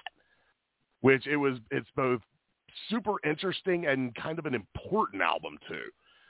Like yeah. Lee, you got Lee Fields, like legendary soul singer, still going. Put out an album called Sentimental Fool this year that is like it's old school '70s baby making music, man. like that. One of the great things about you are a lot of bands that are mixing genres. Like um, uh, the Lion's Daughter put out an album called Skin Show, which sounds somewhere between electronic, uh, like electronic goth and post-punk black death metal, I guess. it's a really, it's a really what, bizarre. No yeah, I, I I don't really know how to describe it. It's amazing. and like there's so many genre bending acts. Oh, there's one um uh, oh god. Um oh god, I cannot remember Ethel Cain. Ethel Cain put out an album called The Preacher's Daughter that is somewhere between Americana and goth pop and in shoegaze and singer songwriter. I don't know how to describe it, the album has a narrative to it. Uh, this was one I just got introduced to like earlier this week. On uh, ba- you know, based on I've been reading other people's top ten lists and oh, that sounds cool. I need to check this out. And I don't know how this one slipped under my radar, but like there there's a song near the beginning of the album that legit made me cry because it's so beautiful. It's one of those know if you've ever experienced this, but there are some songs that are so just straight up beautiful it almost hurts to listen to them. And then at the near the end of the album, there's a song that generally made my skin crawl. like it, like just Damn. kind of freaked me out a little bit. And uh, she like I love she is one of the artists that I'm so interested in because and I was talking to the head honchos about her. She is a trans artist that came out of a very strict Southern Baptist family. Hmm. I also came from a strict Southern Baptist family, and there's something in her voice that I've never really heard in another artist that sounds like sounds like she was raised being told there was something wrong with her and having hands laid on her and praying that God made these demons go away. Hmm. and I, I totally understand that, and I've never heard a voice that I kind of connect with on that level. And it's one of the most intriguing albums I've heard in a long, long time. Uh, Calabrese put out a EP called Death Cult, which is outstanding. Um, I think I already mentioned the new Tears for Fears album, The Tipping Point. And if you'd I did not have Tears for Fears putting out a great album in 2022 on my bingo card at all. Like Yeah. that came out of nowhere. Like there's That's actually so- on my list. Oh, was it? yeah. Dude, it was such a good album. Um, Black Anvil. I'm a fan, so I just, I, you know, I, I was there with them. Yeah, I like.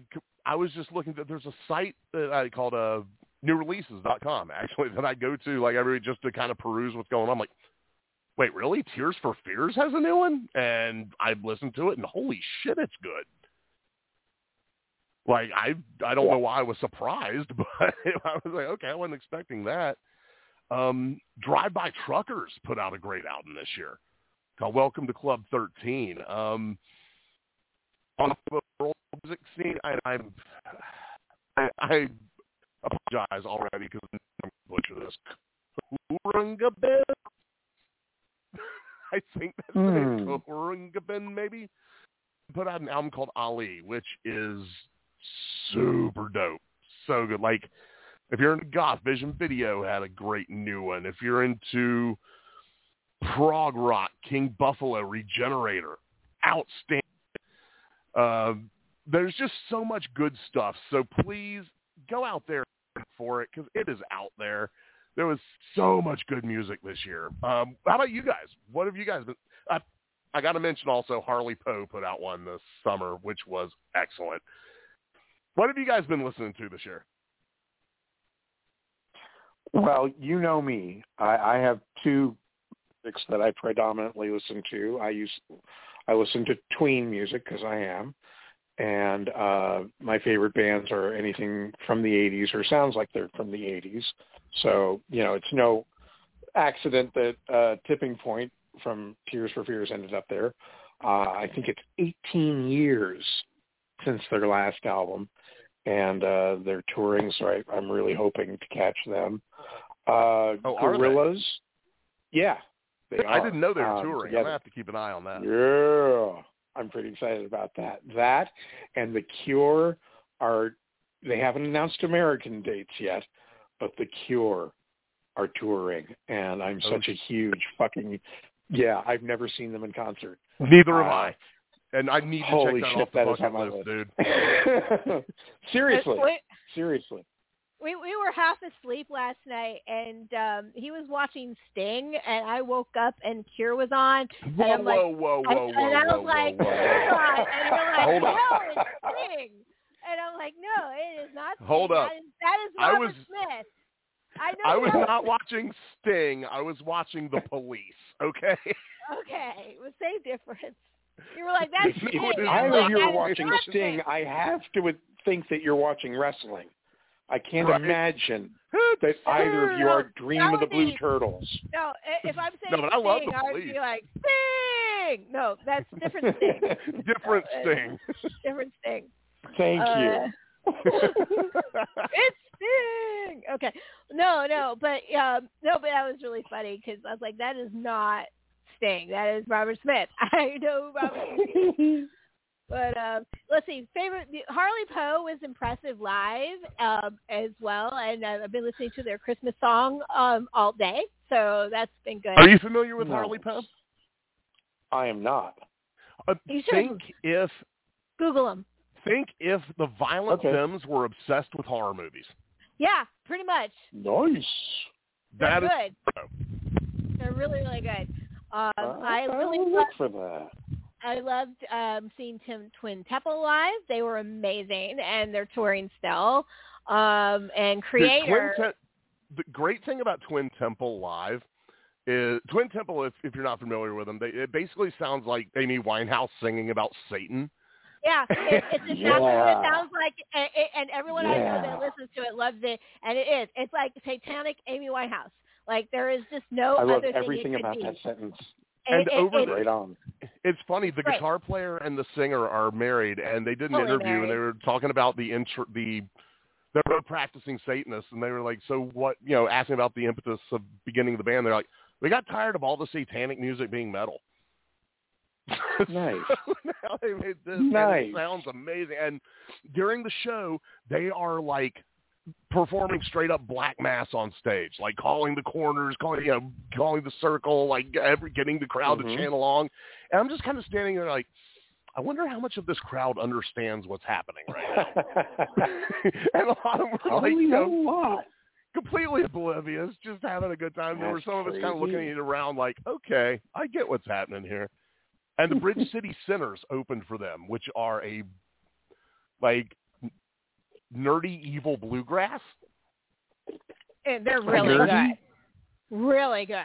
Like Yeah, when I when I say when I say nerdy, I'm talking about they get up there and go, okay, these next two songs are about Lord of the Rings. So, Yeah. you know. Exactly. Shut up. Not Yeah. uh, Shut uh, up. Oh, I've got to and, check and then them they, out. and then they rock it like she's taking a mandolin and she's like just rocking it like a like a fucking metal guitar. I mean, she's just wailing on this thing. Uh, she's really good. Uh, the lead the lead singer, uh, on. Redhead, you'd like her a lot. And um, so uh, I was thinking about albums, and I know it wasn't a great album. About two thirds of the record was good, but I on regular rotation in my car was Ghost Impera, the new record by Ghost, and it's not great, but there's a couple of songs on there that I would black. I, I give it the cheese award of the year because the songs are so over the top and so cheesy, but. Uh, you know, they they were It totally sound- stars. it sounds like- fun. Yeah. The new Ghost album sounds like Bon Jovi's Halloween record. Well, like you I laugh because you be know fun. it's true. Oh my god. Well, no, no, I, I, I can absolutely hear that in my mind, which is hilarious. I, I absolutely adore the song Spillways. It's like one of those songs I just like to sing at the top of my lungs while I'm driving. So, uh, it, it, and then there's and then Little Sunshine is actually a really good song on the record too, and that sounds more like old school Ghost, and that's nice too. Like they mix it up. There's songs that sound like Rush on the record for some reason. There's one really, and and this is why I can't give it a, fo- a four star rating. I can only give it three and a half. Is because there's a really terrible ballad on this record, like terrible. oh. It is just the worst. Oh my god! I, I, I it, it's a black eye on the rest of this record. Uh, but Oh, but it- you it- know, but you know, at all those teenage goths out there are totally using that song the way hope not. I used Type O Negative in my teenage years to try to not. set a mood. And There's professing that there's a darkness at the heart of my Oh no! And Hunter's Moon. The, it's the, so bad. Hunter's Moon wasn't very good either, which was one of their singles from the album. I don't know why that one got the push when there was other other songs on it that didn't. But uh, but I'll you know, say I, Wa- Watch her in Watch her in the Sky is a jam though. I'll give them that. Yeah, Watcher in the Skies is the jam. Uh, you know, the the the first song on the record uh, um, was it Kaisarion is totally like like anthem rock at its best. You know, it really, you know, Nice. You know, it's just over the top cheese. It's it's it. So there is some fun things about this record, though there are better like songs, love songs than that one. uh, Ghost has even on even on Prequelle. There's better songs that way. I don't know. Uh, so anyway, but I had to give a shout out to that record because it did play heavy rotation in my car a lot. Um, uh, Nice. they Might Be Giants' book uh, got nominated for Best Packaging, which is awesome uh, for a Grammy. So yay on that. That's music I like to talk about. Uh, let's see.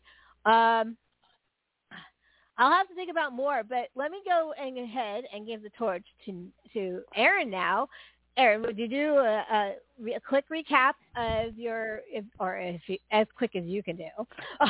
Uh, uh, I'm, gonna, I'm Mike, you I didn't whole- just rattle on for half an hour about music. Go yeah, on. well, no, I was going to give him Well, the next I- half hour and rattle on about Silver Screens, Mean One, and anything else you want to talk about um, for Okay. 2022.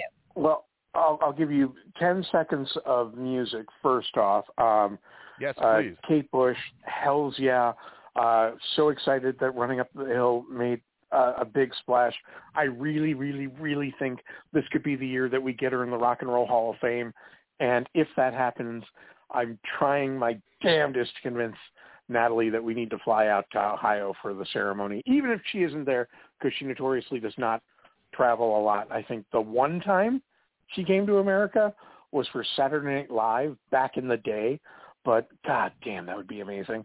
Um, Gorillaz had a new album out, Cracker Island, which has big Daft Punk vibes. Taylor Swift had two albums out, um, both really good. Glass Animals, Death Cab for Cutie, uh, Tears for Fears we already mentioned, uh, Cannons, Yeah Yeah Yeahs um, have Cool It Down out, and it's been, God, what, six years since their last one? Really good. Uh, my favorite of the year was Wet Leg by Wet Leg, and I thought at the beginning of the year when I heard them first, oh, oh hell yeah, I, I, I love these guys. Went and listened to everything. Love the whole fucking album. I thought I can't wait for the best of show with the sexy witches. I can tell them all about this. No one's gonna know about them, and then they blew up like a motherfucker. Um, I've President seen that. I've seen that one on a lot of people's year-end lists. Like, I'm sorry. Go ahead. no, I was just saying, like, you mentioned that one, but I've seen that one getting a lot of accolades lately. Oh my! At various times, feels like every single one of the songs on the album has been my favorite. It's so good. I and um, oh god, I don't even know how to describe it. it there's cursing on just about every song. There's sex and drugs, and it's just fun. Sold. So wet wet leg Pardon me, by need wet cough. leg. Sex, drugs, and cursing. I like it. Uh, I mean, what else do you need in life, Nathan? Right? Right? Hey, can I, can, can, Wow. can I, I? I am so sorry to encroach on your time. Give me No, ten go. seconds to throw. Give me ten seconds to throw one more out there that I had completely forgotten. Band called Dance with the Dead. The album's called Driven to Madness, and it sounds like a lost John Carpenter score. Sweet. Down with that. So everyone check that one out. All right, go on. Sorry. Oh yeah, no, no, no. Um, well, speaking of John Carpenter, um, got to meet him and Sandy Carpenter briefly uh, this year at a signing at uh, Golden Apple. Super Uh, jealous. Uh, yeah, he's a pretty cool, chill dude. Um, he's been putting out this anthology comic book, a really limited edition, like uh, I think it's a run of 400 uh, for I must say like eight years, and it's uh, Natalie loves the series. So uh, every year I try to get her an autographed copy, and just this is the first time I got to actually meet him. He was just very nice and chill, um, and and kind of uh, dryly funny too. Uh, I went with a, a friend uh, from Germany, and he caught the accent, and the three of them, Sandy Carpenter, John Carpenter, and my friend, start speaking German. Uh, who knew? uh, Season Screamings, um, put out by the same folks who do Midsummer Scream, but instead of at Long Beach, it's at the Pasadena Convention Center. It's a much smaller event. Uh, they don't have as many things going on on uh, the stage, but what they did have was really fun. Uh, there was uh, a panel I went to about uh, dark winter legends, and in addition to obviously Krampus and all that, uh, we went into uh, mythologies uh, from Switzerland, Austria, uh, God bless Finland, Japan, and the gentleman doing it. Uh, I don't know if he changed his name or his name actually is Hell, but um, he's got a book coming out, and I'm definitely keeping an eye out for that. And uh, as soon as I can, I'll pick up a copy and let you all know. Uh, I got to meet and speak with Sarah Karloff, the daughter of Boris Karloff, at Season Screamings. Um, my my latest obsession, uh, and I swore to God I was never going to get dragged into this, but I'm now collecting Funko Pops. And, in addition, yeah, God damn it. Uh, Another one of us is to, addicted now. Oh God, it's so bad, and you know, it's like I didn't need another fucking collection to start. Uh, the head hauntress has seen my house. She knows how bad it is with I things, I wasn't you know, making uh, that action- joke so lightly earlier. I wasn't. Posters, I, I, books, uh, DVDs, CD. It's just insane. So of course now I'm collecting Funko Pops, but now I have a, a really nice little collection of autographed Funko Pops. I, I Sarah uh, was really nice and autographed my Frankenstein Funko Pop, and um, I got to meet and talk with Keith David, who is just Yay. a Oh. fucking delight. I, I He can't is even tell you. It, it's oh my god, one of the total highlights of the year. Um, I I know from things I'd read about him that he was uh, very much a fan of Shakespeare. Uh, he's done a number of different uh, performances and a lot uh, that they've done uh, for uh, uh, broadcast on the internet. And I mentioned that he and I had both placed, uh, had rather both played Oberon, the King of the Fairies from Midsummer Night's Dream and he he launches in to uh the monologue about having once this juice I'll and we start doing the fucking Oberon monologue together. Oh, that's Holy cool. shit. Are you kidding me? And then I yeah, I, I god damn, like I say, what a treasure. And then I, I mentioned to him because uh I, I brought along a Dr. Facilier pop for him to autograph for a friend of mine who who gets me so many ridiculously cool uh, autographed things from Europe, and uh, we're both really fans of uh, Dr. Facilier from The Princess and the Frog. And I mentioned how he is one of my absolute favorite modern uh, Disney villains, and uh, I have trouble deciding which is actually my favorite song, either Friends on the Other Side from Princess and the, the Frog or Be Prepared from Lion King. And he starts singing Be Prepared. So I start singing along with him, and I'm singing Be Prepared with Keith David. It, just insane. Just insane. I would love to hear Uh, Keith David's rendition of prepared. Oh my God, he's got such a good voice. I, and I mean, he didn't warm up, he didn't prepare, he just launched into it right there. Bam, nutty. Um, uh, as far as the rest of the show went, um, a lot of great vendors did a lot of really cool holiday shopping. Um, got my myself uh, some Krampus earrings, uh, these little tiny wooden uh, laser cut Krampus earrings to wear, uh, and uh, all kinds of fun, cool stuff. Um, Natalie's mom got me an autographed brain gremlin, uh, autographed by Joe Dante. So that's kind of Nice. fucking cool. Looking looking forward to acting surprised when I get that for Christmas.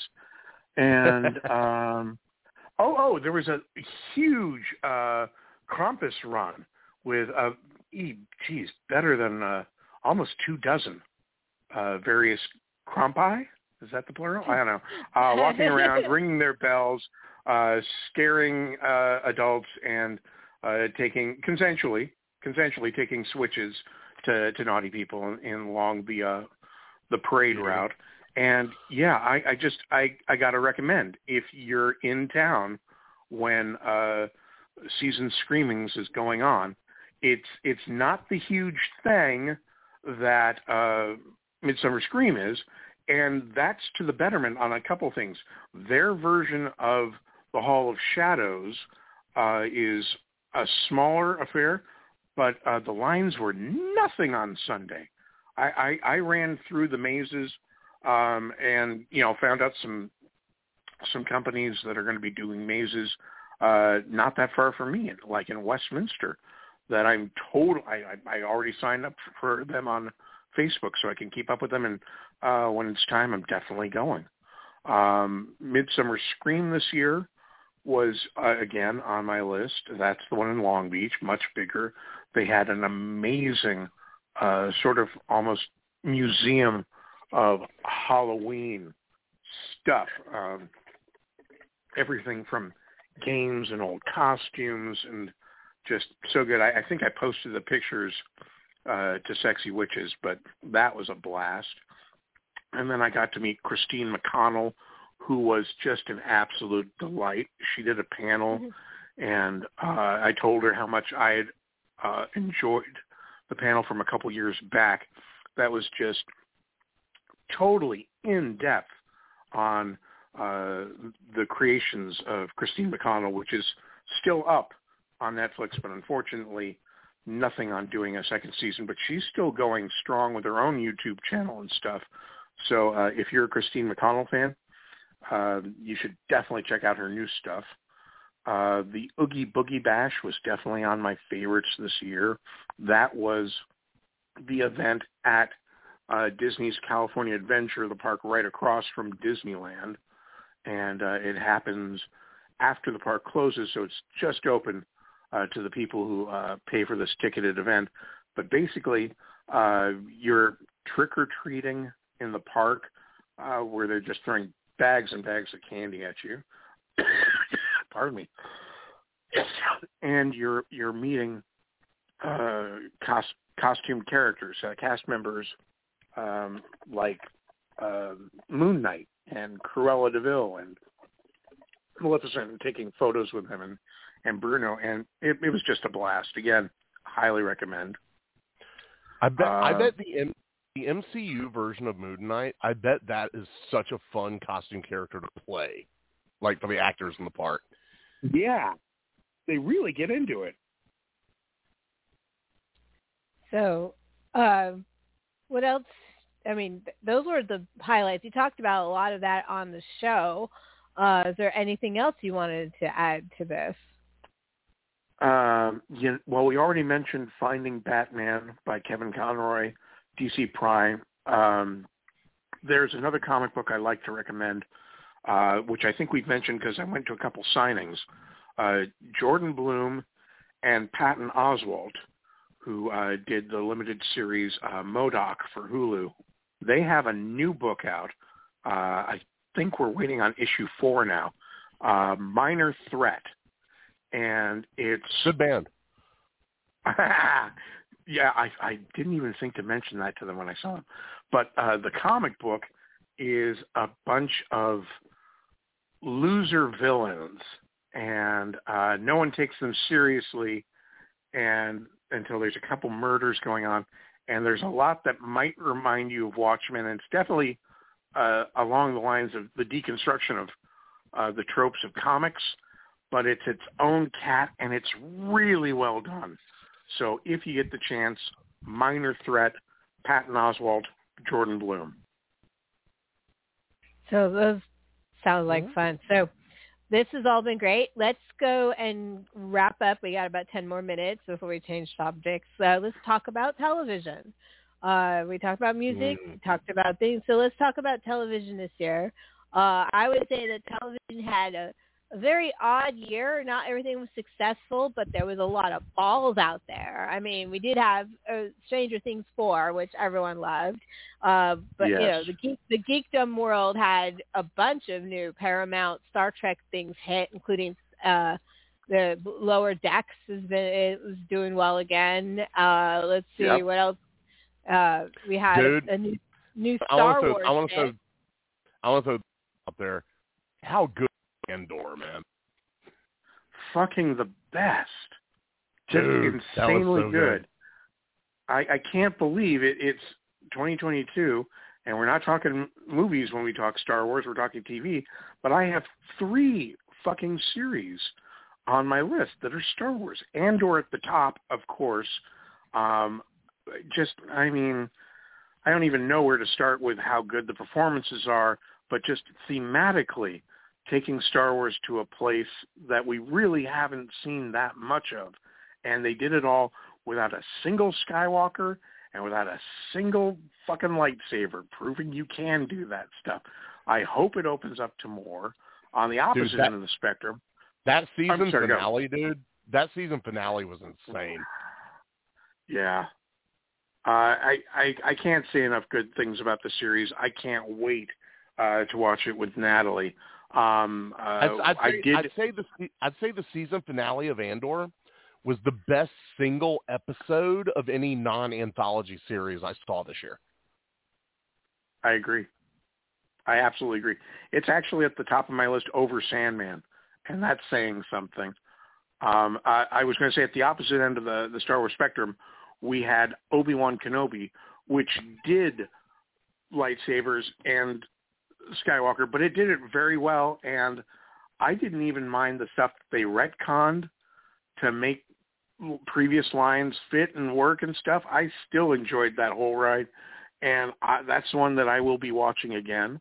Uh, the other Star Wars that made my uh, list was Tales of the Jedi, Yes. which are just these little micro adventures, but they're so well done and they're so beautiful.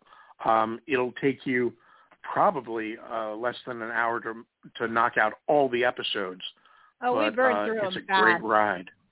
Um, I also want to add uh, Star Wars Visions to that, especially the first episode with the samurai swords. Uh, Yeah. it- that was the shit. I absolutely adored uh, the anime, uh, their anime anthology t- television uh, visions, and we had a crossover with a Studio Ghibli, a three-minute Yes, short with. Grogu, and the and the Which ash so cute. ash creatures. Yeah, and it's so cool. Like it's the little ash creatures from My Neighbor Totoro and Spirited Away, and and Grogu. I mean, it was it was cool. It was a little short. It's just cute little thing. So I thought that was Very, cool. very cute. Yeah. yeah. Um, and uh, in their In addition to Star Trek, Go ahead. I was going to say, in addition to Star Trek Lower Decks, uh, Strange New Worlds had an amazing season, and and That's that's, pretty high on my list too. Yeah, Uh, I mean, yeah, it, it's a shame at this point that you're still having to get it exclusively through Paramount Plus.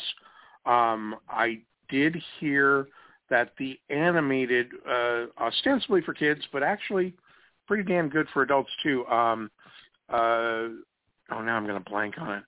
But uh, anyway, that's going to hit uh, Nickelodeon, the uh, animated one. Uh, God bless, I am going to blank on that one. well, um, we but Disney, uh, I would say, I still don't have Paramount Plus, which is a problem. Uh, you know, so I Yeah. also haven't seen Luc, uh, Jean-Luc Picard Picard's show. Uh, And we haven't seen it. We haven't seen any of the new Beavis and Butthead either, Yeah, except for the that's movie. the problem. We Oh. saw the movie, but we didn't see the, Mhm. the TV show, uh, and we really need to. Uh, that's something I really like to Uh, watch. fans will be really happy uh, of of the series. Um, yeah, you know, um, when everything's done, pay for a month of it and then shut it off after you you watch everything. there'll, there'll Um, be a, there'll be a free two week trial at some point. That's what I- I'm saying. As far as I- I'm sorry. I was gonna say I want to also shout out since we're talking about Star Wars that um, and you mentioned Sandman being one of your favorite shows.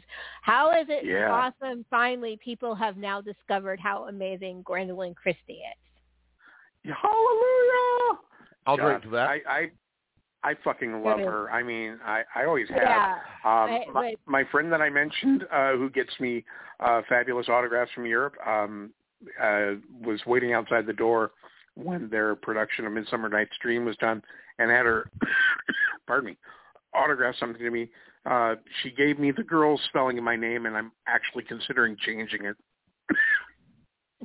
Just for her. Oh, just for her. That's awesome. Uh, it, uh, Nathan had seen him, her as Phantasma, uh, and also as as San, and Sandman, but she, he never really Yeah. registered her. They they as, don't they don't really emphasize her height in Sandman. I figured that was just because the character was supposed to be towering, but uh, give you a little a little too much about me info about me.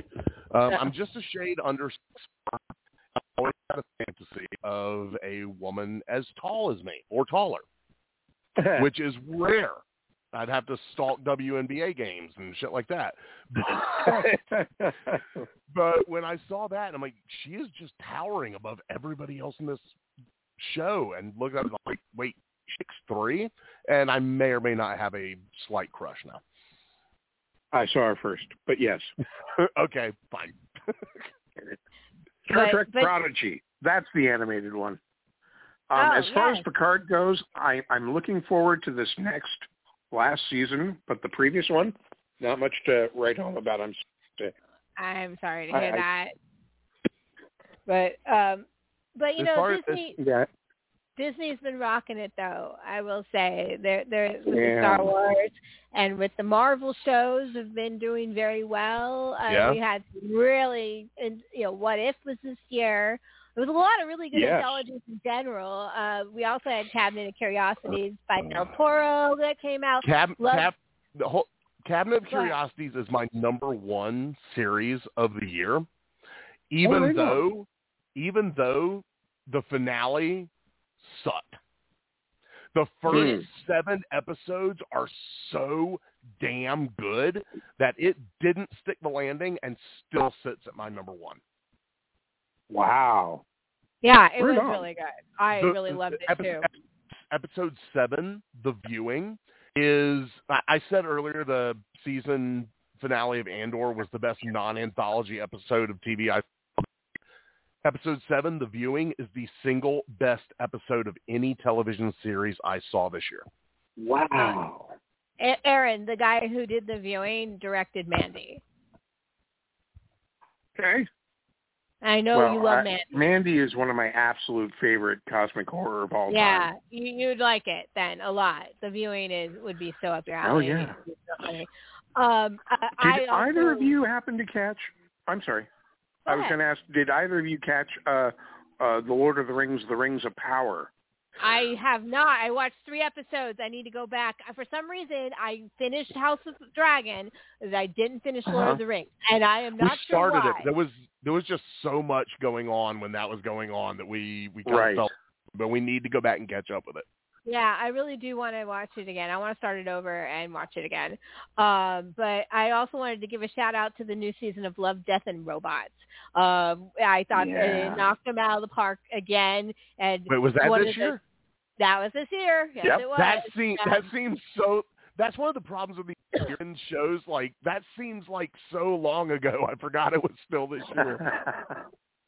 Yeah, Love, Death, and Robots.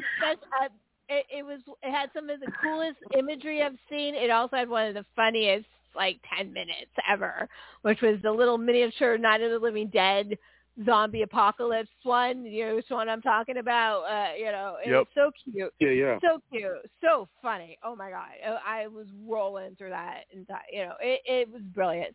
Um, but uh, there was I watched. Let's see, I'm trying to think. There was so much going on on the television front. I was watching. Dragula is still running strong, and it and uh, drama, but the but the art's still there. The costuming is still cool. I Dude, really am Chuck- glad it's back. Chucky, oh my god, I- Chucky was great. Go ahead. I can't believe that what we do in the shadows is as Oh, good God. or better than it was from the start. It is so Um, funny. I- That, It- that's a show that seems to just be getting better and better. A motherfucking one- vampire nightclub. that was Nathan doesn't like to watch shows all the time at, in in real time on the on the, and Mm-hmm. I made him watch it this summer in real time. I and I I it- prefer to wait until a season's done and then binge it all at once. That's normally how I watch my TV Yeah, yeah. I could series. but, uh, that was that was one that I I'm like, yep, nope, I'm gonna have to watch this one week by week, man, because it's that good. I can't wait till the end. um if so, you like what we do in the shadows, you should check out uh, Los Espookys on HBO oh, Max. cancel Los Espookys. I'm so They sad are about canceling it. that. It- It's such a Oh. fun, quirky, weird. I the way I'm I like thinking it of better it, than Par- Wellington Paranormal, honestly. Right on. Yeah, Wellington is hit and miss. It's still Yeah. charming, but uh, Los Espookys kind of reminds me a little bit of the Mighty Boosh. If y'all have ever seen that Huh, before, okay. It, it, it's almost like a the Mighty Boosh or a, a horror kind of Mighty Boosh. I don't know. It's it's fun and weird, and I'm sorry Cartoon that it's not getting another there. season. Yeah, All right. I, I, may, I may have to check that out. I, I Although I the want, ne- the next se- I have I have said I am not watching any more series until the end of the year because I want to catch up with the movies I missed this year. But Hmm. the first series I plan on picking up next year, Bad Batch. yes. Oh my God, can't wait for the new season.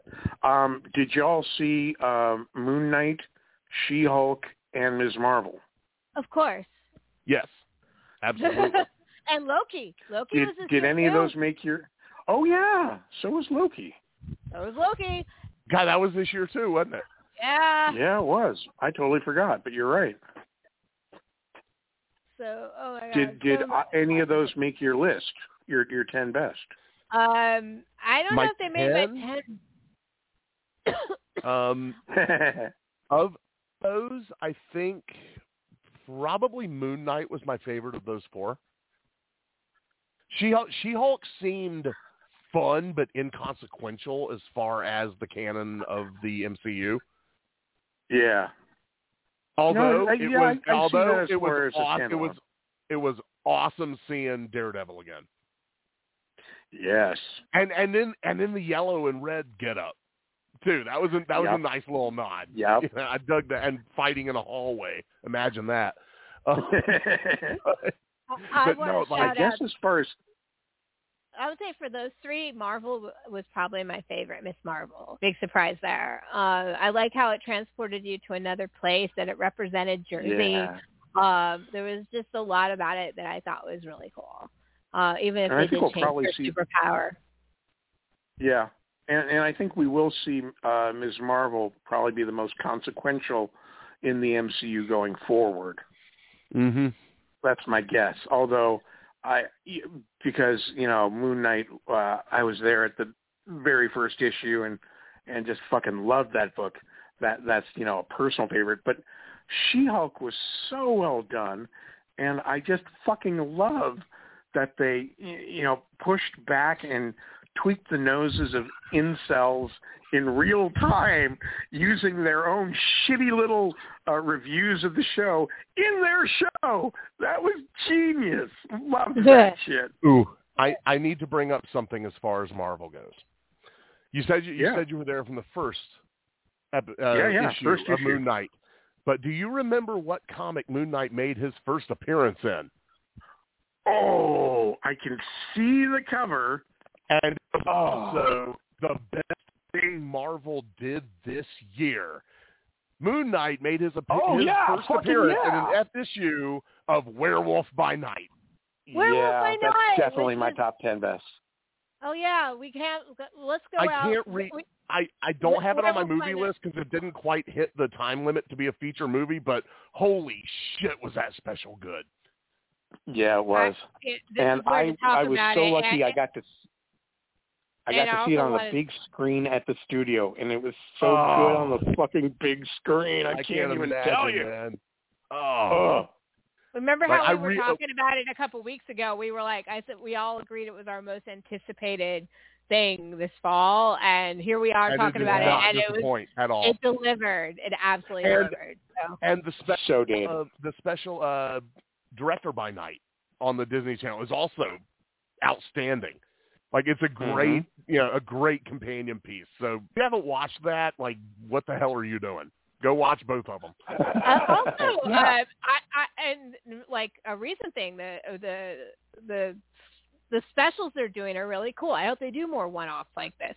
Uh, the the Guardians of the Galaxy Hear, Christmas hear. special was surprisingly good. Like it Yeah. actually was very very good. I really enjoyed that. Surprisingly is the right word. uh-huh.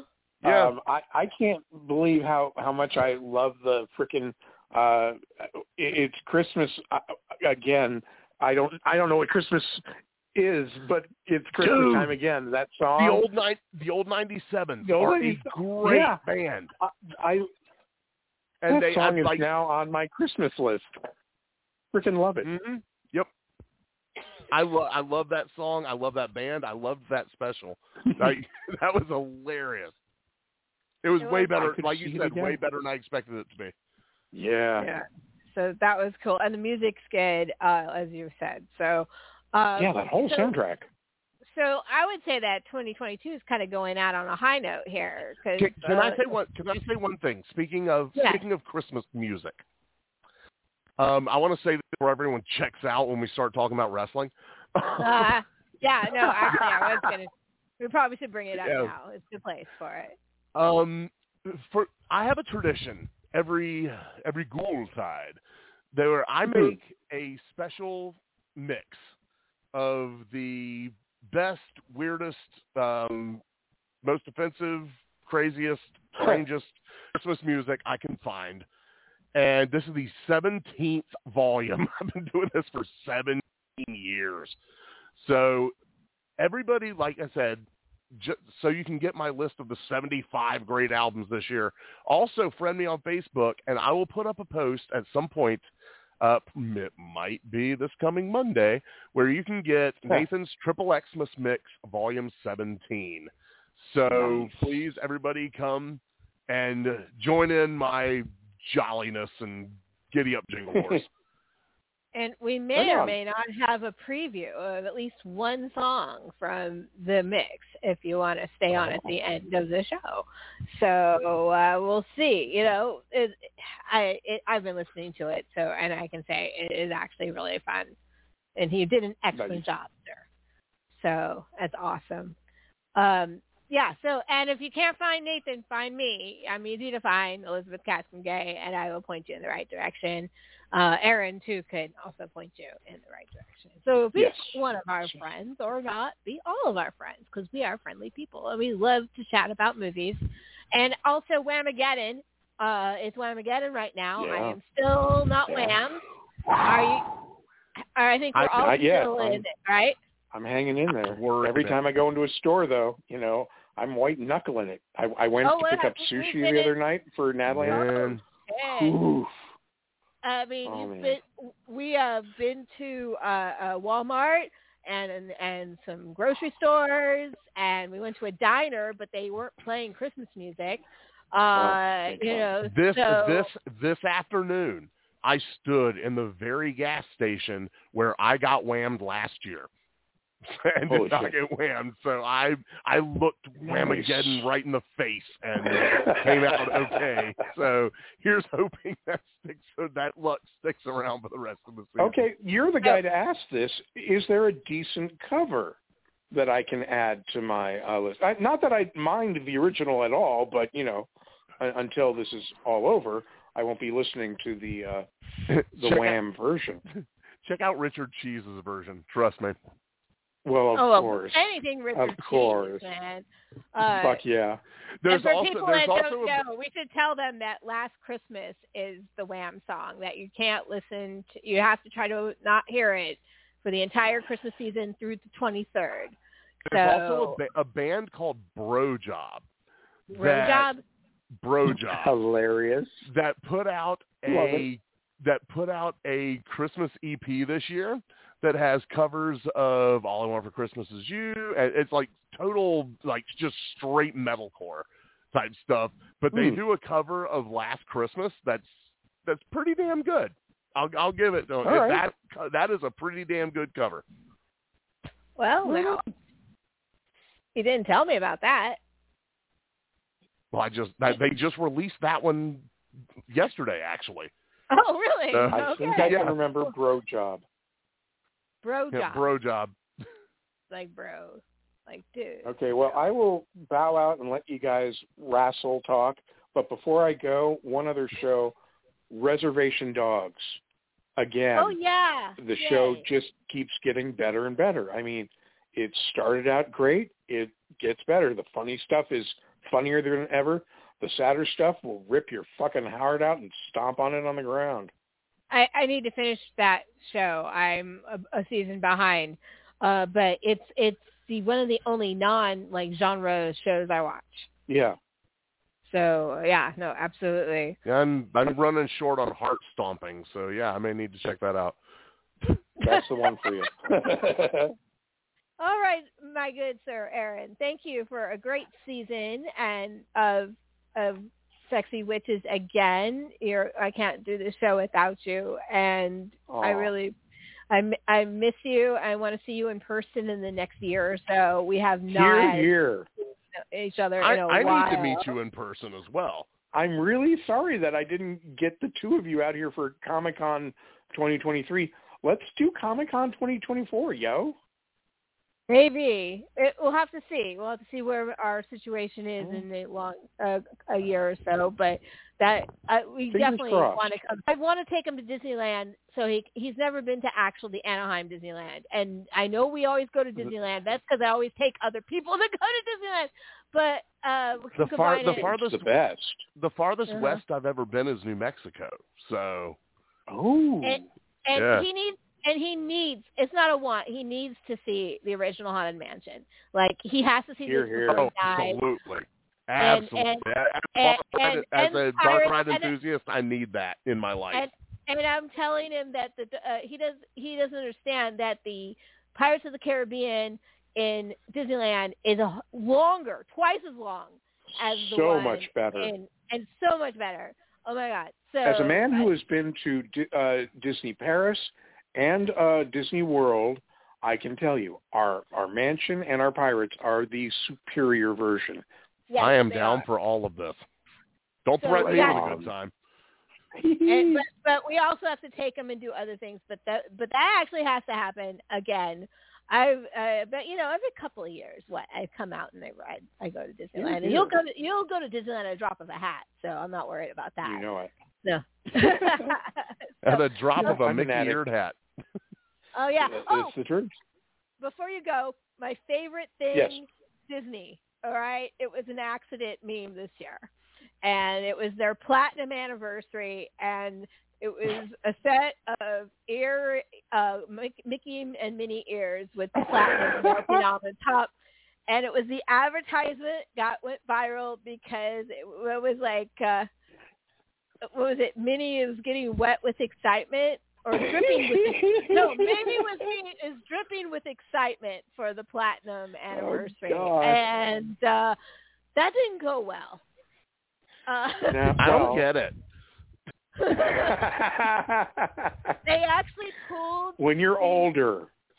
Yeah, they they they they pulled the entire. They even pulled the ears. They recalled the entire thing. Yes, And they then they- did. When, when two mice love each other very much. But now They give each other a special hat.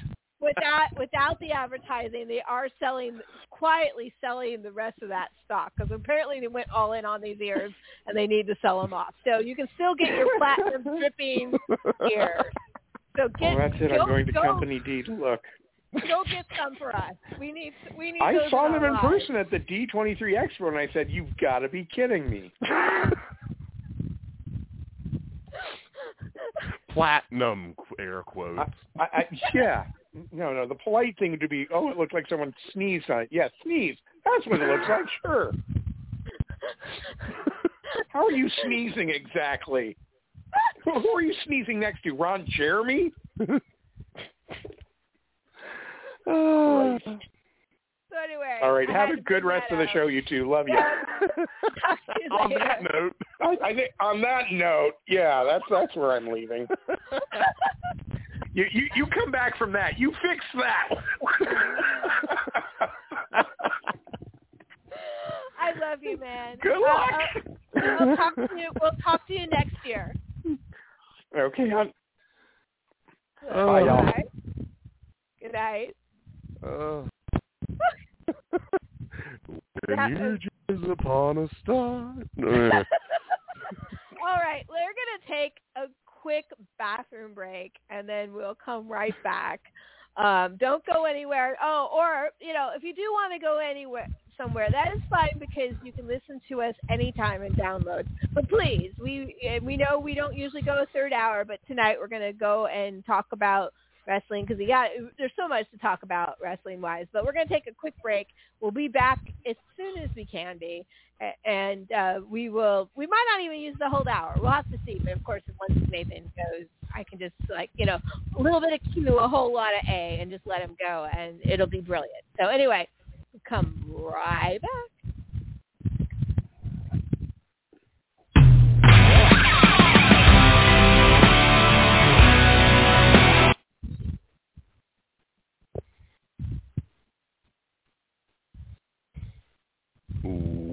Where'd the music go?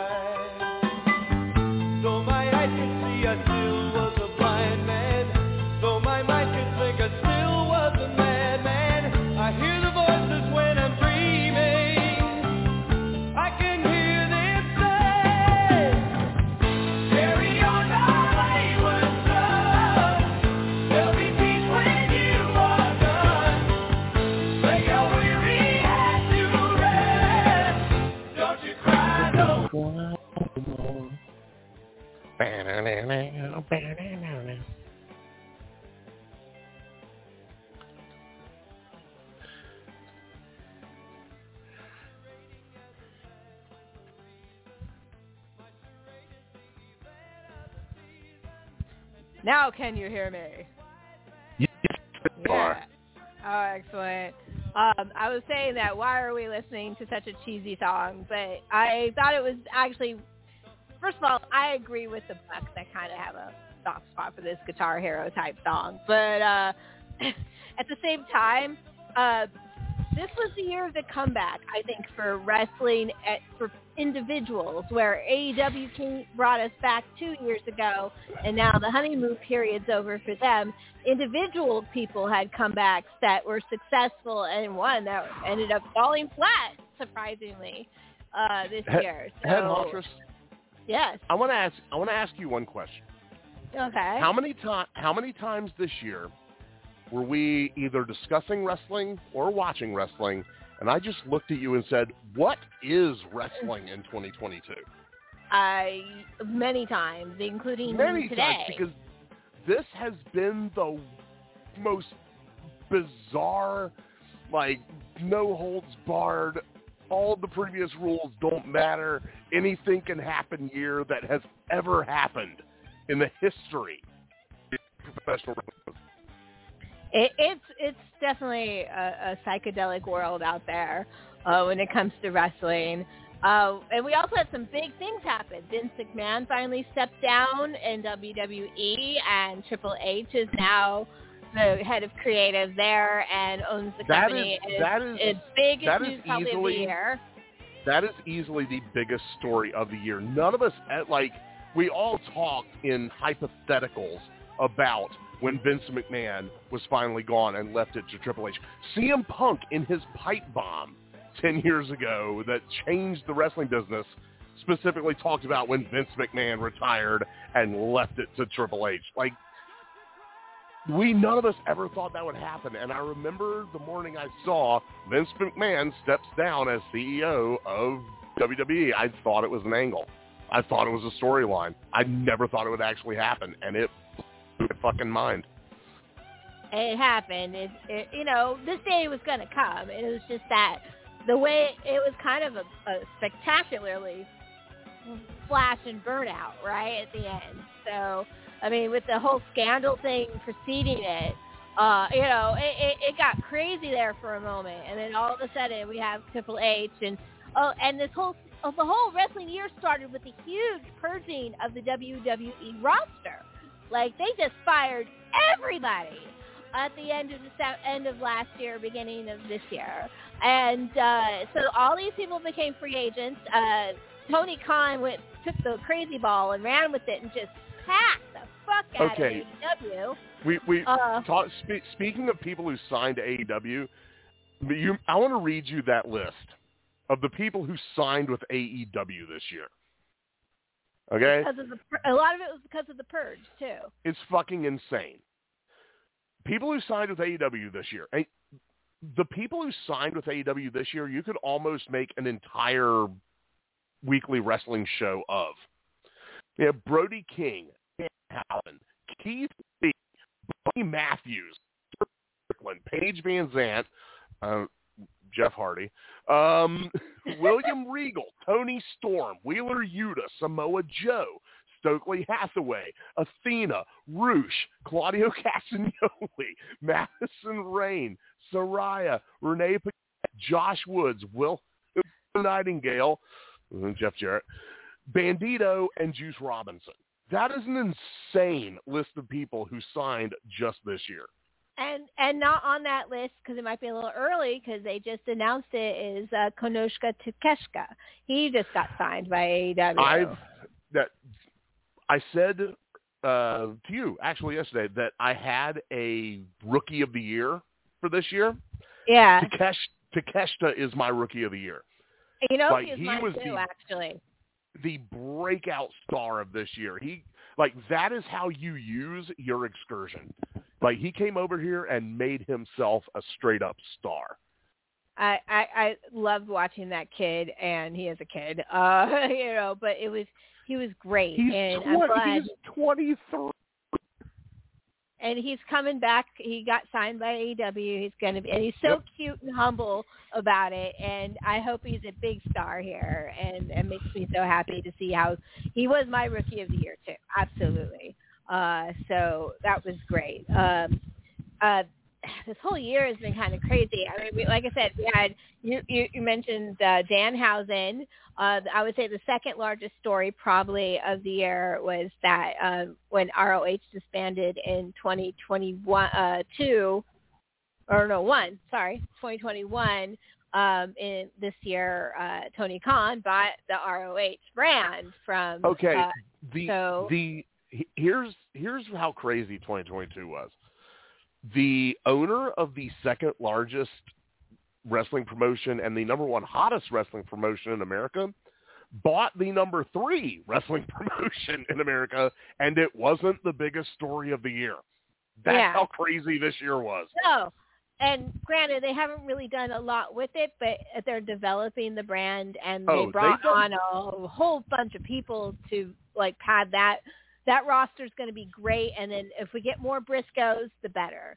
they've done plenty with it. Like it's it should be its own show, but what they've done for now, that it's they've done plenty with it. Um, let me just run down a few of the news stories here, and then we'll go to some matches and some things like that. Like Perfect. we got we got McMahon retiring, we got Tony buying ROH. Uh, what about the Undertaker finally going into the Hall of Fame and finally kind of putting a cap on his career on one of the most legendary careers in wrestling history. And Okay, on yeah. the other hand, on the other hand, we had Flair's quote unquote last match where he passed out mid match, and Undertaker and Ric Flair are kind of the story of how to step away with dignity and otherwise. Oh, and and but also to run up the air, Ricky Steamboat also had his last match of the air, And he looked great. too, and he did really well. So you you can be that old and still do So- amazing things. talk about older wrestlers coming back for one more match. Stone Cold Steve Austin headlined the first night of WrestleMania. I didn't have that on my bingo card either. No, a lot of people didn't. Um, so let's go ahead. What what do you want to talk about next? Individual matches or or Uh, we did- we actual did have- shows? Well, let, let me get a couple more of these big stories out there. We had Okay. the first major AEW to WWE jump with Cody Rhodes. That's right. And then he got That- promptly injured, and is, Oh my god! And that match with Seth Rollins, that's that's one on my list of the year. I, everyone is who's a wrestling fan seen the pictures of just that entire like half of his of Cody's body discolored. It's disgusting. Oh, it, it, I, I, it, oh my god! You know, as much as I, were like fucking Cody on this show, nobody deserves that. Ouch! I mean, no, ugh, um, looks terrible. We, we, we got Roman Reigns. Okay, everyone hated him a couple of years back, but as a heel, he's been great, and he has been on a over eight 100-day title run. That hasn't happened since Hulk Hogan, and before that, it hadn't happened since Bruno Sammartino. That's big. You know, you know, a year ago, we weren't talking WWE at all. There had to been some improvement because we've been ta- we actually are talking about WWE this year on this show. Absolutely. Um, there are two uh, unfortunate deaths I want to mention. Um, a lot, a lot of great wrestling talent unfortunately passed this year. Uh, Matilda the Hun, one of the more notable. But one of the was Scott Hall, aka Razor Ramon, the bad Razor guy. Ramon, rest in peace. He died this year. And Antonio Inoki, the founder of New Japan, the man who flew himself to Iraq on his own dime and negotiated for the return of Japanese hostages from Saddam Hussein. Like the insane life story of Antonio Inoki. Like he died this year. So much respect to An- Inoki's son. And I also want to mention someone who beat who beat cancer and fought cancer and I was there for his triumphant return and it made me so happy and so proud. The motherfucking Necro Butcher. Yeah, Necro Butcher on the indie circuit is a legend, and even Moxley has said that Necro Butcher was the hardest wrestler he's ever faced. That that dude Um, is on has to be on anyone's deathmatch Mount Rushmore. Uh, so you know, go look up his older stuff. He's crazy, uh, and he was there for all of the major events, including when uh, Nick Gage almost died. He was there, uh, so uh, he he he's kind of, the, and you got to uh, you got to announce his first return match. His first return match was at TPW's Total Psychopathic Wrestling, and that was a show in Blue Ridge, I believe it was. Yes, that was a Blue Ridge show in Tennessee. And Necro Butcher comes out smashing himself in the head with a chair and just bleeding all over the place. And he gets in the ring and just brains the, rest, the referee with the chair beside me, and he crumples to the ground. And I don't know what the hell's going on. And I look back at Necro, and him with a face full of blood wielding a looks at me and points out of the ring and says out and i have not feared for my life that much since i was in an elevator with the knife wielding gary busey. And i immediately got yes sir. I got the hell out of the ring and announced the rest of it from outside on the floor. Because for those of you who don't know necro movie he is the man who has the hardcore death match with Mickey Rourke's character, where they're stapling things to each other, and he does that real life. That character is based on his actual wrestling style, and his real name is Dylan, and he is the best dude. We we hung out at the hotel that night and drank all night and just chilled out, and he is he is the coolest motherfucker ever. But when he steps through those ropes, Dylan is gone, and the Necro Butcher is terrifying. but he's also very nurturing because he's actually mentoring a friend of ours. Uh, Yes, the, uh, Drew, the har- hardcore hillbilly. the hardcore hillbilly, and I would say that's one of my favorite things is that hillbilly has been able to go tour uh, with Necro Butcher, and that makes me like I feel like a, once again a proud den mother. Right. I, I he I consider him like kind of one of my business nephews because he, he's ridden to me with a bunch of to a bunch of shows. But that brings me to my death of the year actually, and that was in XPW because Hillbilly and Necro attacked the winner of this match after the main event. But it was a 200 light tube death match oh, between Shlak and Drake Younger. Oh God. And at least in America, I can't judge completely because there are still some Japanese deathmatch shows I haven't seen from this year. But as far as America, that was my death match of the year. That match was fucking ridiculous. I don't know if I have a single favorite match of the year, but I do have a favorite uh, wrestler. That was just my that was just my favorite of the year. that was my favorite match of the year. That was just my favorite match of the year. Yeah, no, I wanted to follow up on that because I, I don't Ah. have a single favorite death match of the year, uh, Okay. but I do have a single favorite death match wrestler of the year, and that Okay. is that was Casey Kirk's title run in ICW. Nice. Uh, and I nice. really, really it made uh, Fuck the Kirk. the fuck the Kirks, but Casey had an amazing year. Uh, she only lost two matches, I think, in the entire year, including the final title match. I believe that's the one she lost. I, um, Honestly, she's had year- an amazing year, and I love her. I already loved her even as a as a heel, but I, I'm so glad other people saw it too. this year has been a good year for female deathmatch wrestlers because intergender wrestling is becoming more and more of a thing, and so now they're kind of getting to mix it up with the dudes in major deathmatch tournaments. So wrestlers like Sage Sin and wrestlers like Lunark Shaitan and Lilith Grimm and Randy West and Mickie Knuckles and like all these really It's badass chicks are getting to get in there and Oh, really can't- show what they got-. Sadaka, absolutely. Like Alley are- Catch, it- Allie Katch had a great year. yeah. Uh, Like- yeah. honestly, one of the stories of the year, whole like death regular wrestling, deathmatch wrestling, whatever, has been women's wrestling this year. Like there have been multiple. Uh, we'll take WWE for example because I I make no bones about it. I have not followed WWE closely in many years, but I will watch recaps of their pay-per-views, whatever, and go back and watch single matches that sound like they would appeal to me.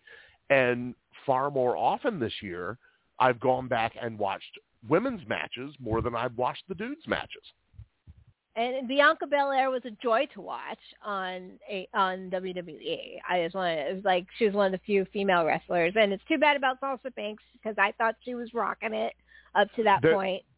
So uh, you know that was another. that was actually maybe the third biggest story with Sasha Banks being fired.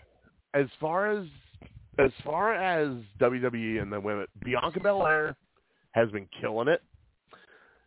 Ripley has become like she is amazing, and she, uh, her her whole hashtag goth mommy thing has really gotten over, and Bayley coming back with Io Shirai and um, excuse me Io Sky now, and uh, God I cannot remember the the Damage Control. Their faction has been running roughshod. So honestly, the women's division is killing it over there. But the women's division in AEW, which was a major like weak spot when AEW began, has really grown leaps and bounds this year.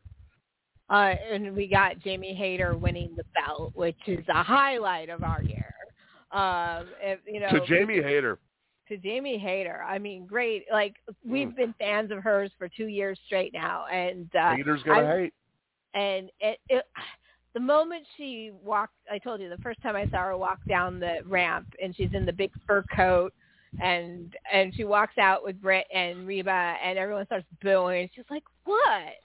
you know, just the the look of incredulousness on her face. Like she wasn't even yelling back. She just like had con- condemnation for the entire crowd for being such idiots. And I'll and then she I'll comes out and is a badass motherfucker in the ring. So. This is one of the, this is one of the biggest compliments I can give any wrestler, actually, because she came out full on heel. Crowd is booing her. She's drinking it all in, just loving it, saying "fuck all you guys," and then she doesn't change a thing about her character, her in-ring style, anything. She still wrestles like a heel, and the crowd slowly turns around and starts cheering her and the crowd eventually gets so loud that Tony has to, you know, Tony Khan, the booker, has to get to, like, okay, cool. The crowd's so behind her. We got to give her the title. And when she won the title, that was one of the biggest pops I heard all year. And she still has not changed a thing. Still wrestles like a heel. Still acts like a heel. You know who that completely mirrors the rise of? Stone Cold Steve Austin. Oh wow! That completely mirrors exactly how he got over, and he's one of the biggest stars the industry has ever created. And I can't give any anyone a bigger compliment than that you pulled off what Steve Austin did. And and she's a curvy girl. She's a thick girl. She's not. Yes, she is. You know, she is. I know you like that, but I mean, she's not conventionally beautiful, yet she's amazing looking. Like like she just is perfect in the ring. She's you know everything about her, even when she's dripping sweat and the hair is all mess. Like like Toni Storm wrestles and her hair doesn't move. Like Amy Hayter's hair is all to the left, to the right. She's her makeup is running. Uh, she just looks amazing when she's wrestling, and and and, and she can bring the good. I'm not going to comment on that at all. No, I well, well, yeah. But anyway, we love Jamie Hayter on so many levels. She's amazing, and we're really glad that she has the belt. We're really glad that Death Triangle has the belt. Um, what else do, do we want to talk so about? Here's here's how good 2022 has been in wrestling. We are ending the year in the middle of a feud between the Young Bucks and Kenny Omega versus the Death Triangle Best of Seven. Yeah. Holy shit. Well, that's what I'm talking about. Really? Remit, uh, the year of the comeback, because you had Danhausen get introduced to AEW. Os- Will Ospreay, which we're going to talk about in a minute here, um, coming back and doing a tour of America, and he did like 14 promotions in like like a month, like ridiculous amount of work. Like the guy can. Uh, we had you know uh, Mega came back. You know, a lot of people, even Dante Martin's brother finally came back. We had the Hardy brothers for a hot minute. For a second. Uh, yeah. and they, Kenny Omega, when he first came back, he I wasn't so sure. In these last few matches, Kenny Omega that had those six star matches. Um, and on the completely opposite end of marathons, we also had the biggest burnout I think I've ever seen. That's not related. Well, it is related to injuries, but it really was just, the injuries were just the icing on the cake, and that is the media scrum with CM Punk, where he oh, lost the, the the the he lost the belt not once this year, but twice. Right Uh, after the all-out fallout. it. Um, he is a it- two a two AEW World Champ with a combined reign of three days. I mean, it, it was one of the, you know, like a year ago, you and I were actually watching the introduction of CM Punk together, and it was like a major moment. You felt like it was It the was. audience It was in history. awe. It was everything about it was big, and and and then like just to have that fizzle out like that is very disappointing. and disappointing. it's it's a very interesting thing because when WWE everyone was totally team CM Punk. And WWE's like, that dude was impossible to deal with. And everyone was like, Oh, fuck you. He's he's an artist. You don't just don't understand what to do with him. And then he pulls some shit like that. Some completely not saying what he said was wrong.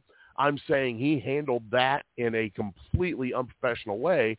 And now people are kind of going back and questioning, like, was WWE really in the wrong, or is CM Punk just really an asshole? and because because of his unprofessionalism, a dog got hurt, Omega got bit, there was a fight, people got suspended, people got re-injured. people Uh, got bit, and not by the dog. No, I mean But- it. it But yeah. but CM Punk did give us one of the matches of the year. And I think we need to go move on to our from the negativity to some the of our positive. matches of the year. Yes. And CM Punk did give us one of those. And that was that dog collar match with MJF. Oh yeah, I totally forgot about that. That was an outstanding match. Their their whole build up to that was pretty great. Like like I know we're going back a year, a little bit a year, but like the the the the the promotions between and chemistry between uh CM Punk and MJF was was great. Uh Okay. like it was it was so much fun to watch the build up to that match. I remember telling you going into that match, watching MJF and CM Punk, not not near the end, but there was one on I don't remember the date of Dynamite where they had a back and forth in the ring on the mic that was just incredible. And I said something unbelievable is going to have to happen for that to knock it off my list of the best promo of the year. Uh, I know what it was. Low- I knocked it off. Lo and behold, something did. I'm gonna guess right now. involved MJ. It involved MJF. It didn't involve M- CM Punk though. It involved William Regal.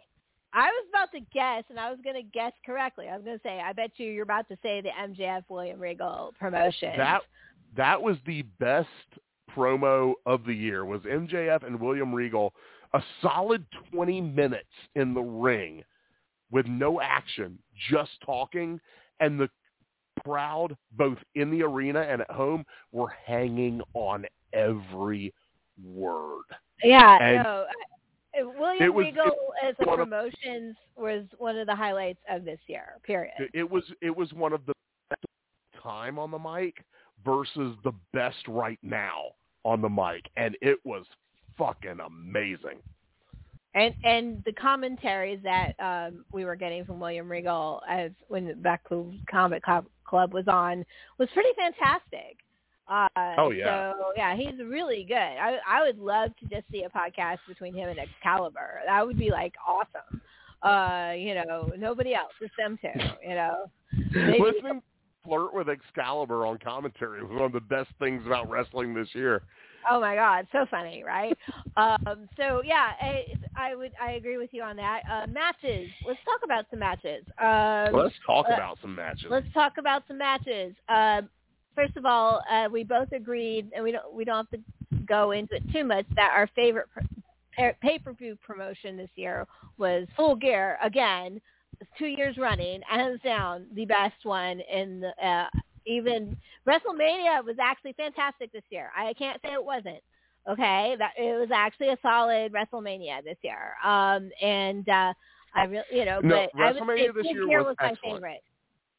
So okay, Full Gear was my favorite. Overall, it was the best single show of the year. Just top to bottom, there wasn't a dud on the card. My number two would be Forbidden Door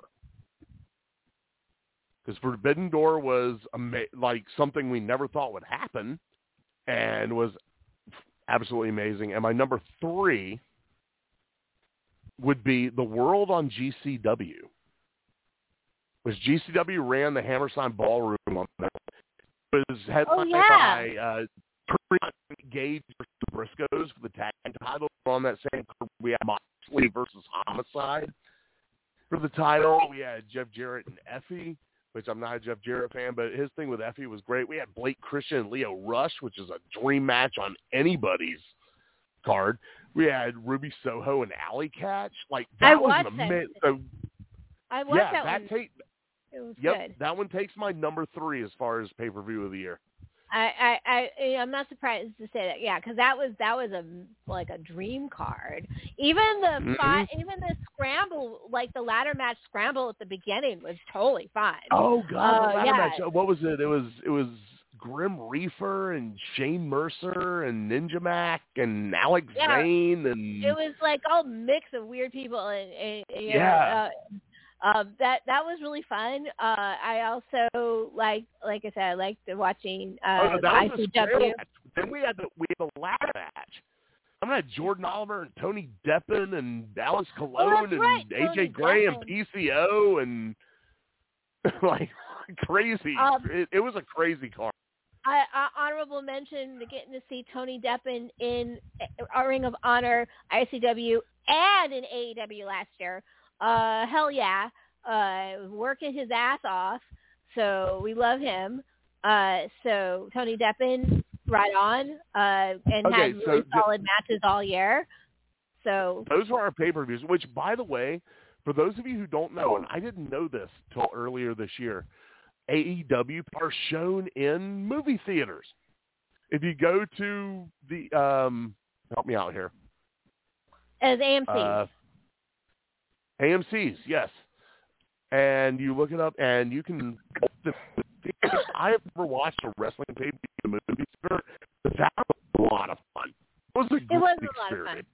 oh, and I also So saw I, I recommend all of you go do that. I, I, I'm sorry, I digress. Uh, I also saw Tony Deppen in GCW this year. Uh, we saw him live. Yep. So we saw Yes, him we did. live. I saw him live At three times. historic at the historic Center Stage Theater in Atlanta, Georgia, where they used to stay WCW Saturday night.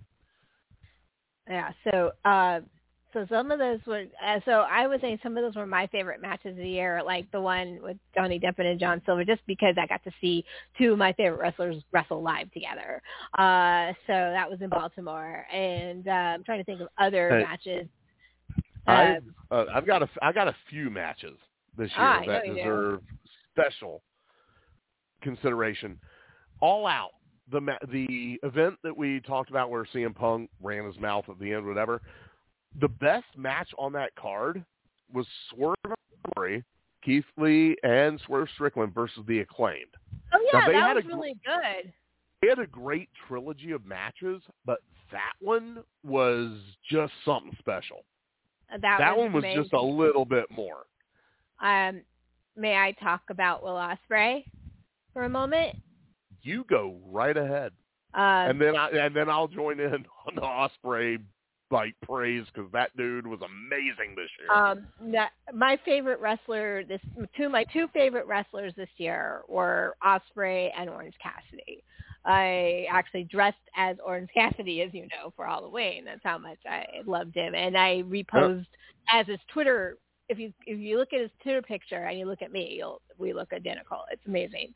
Uh, so uh, well, as with anyway, well, I close enough anyway for Halloween.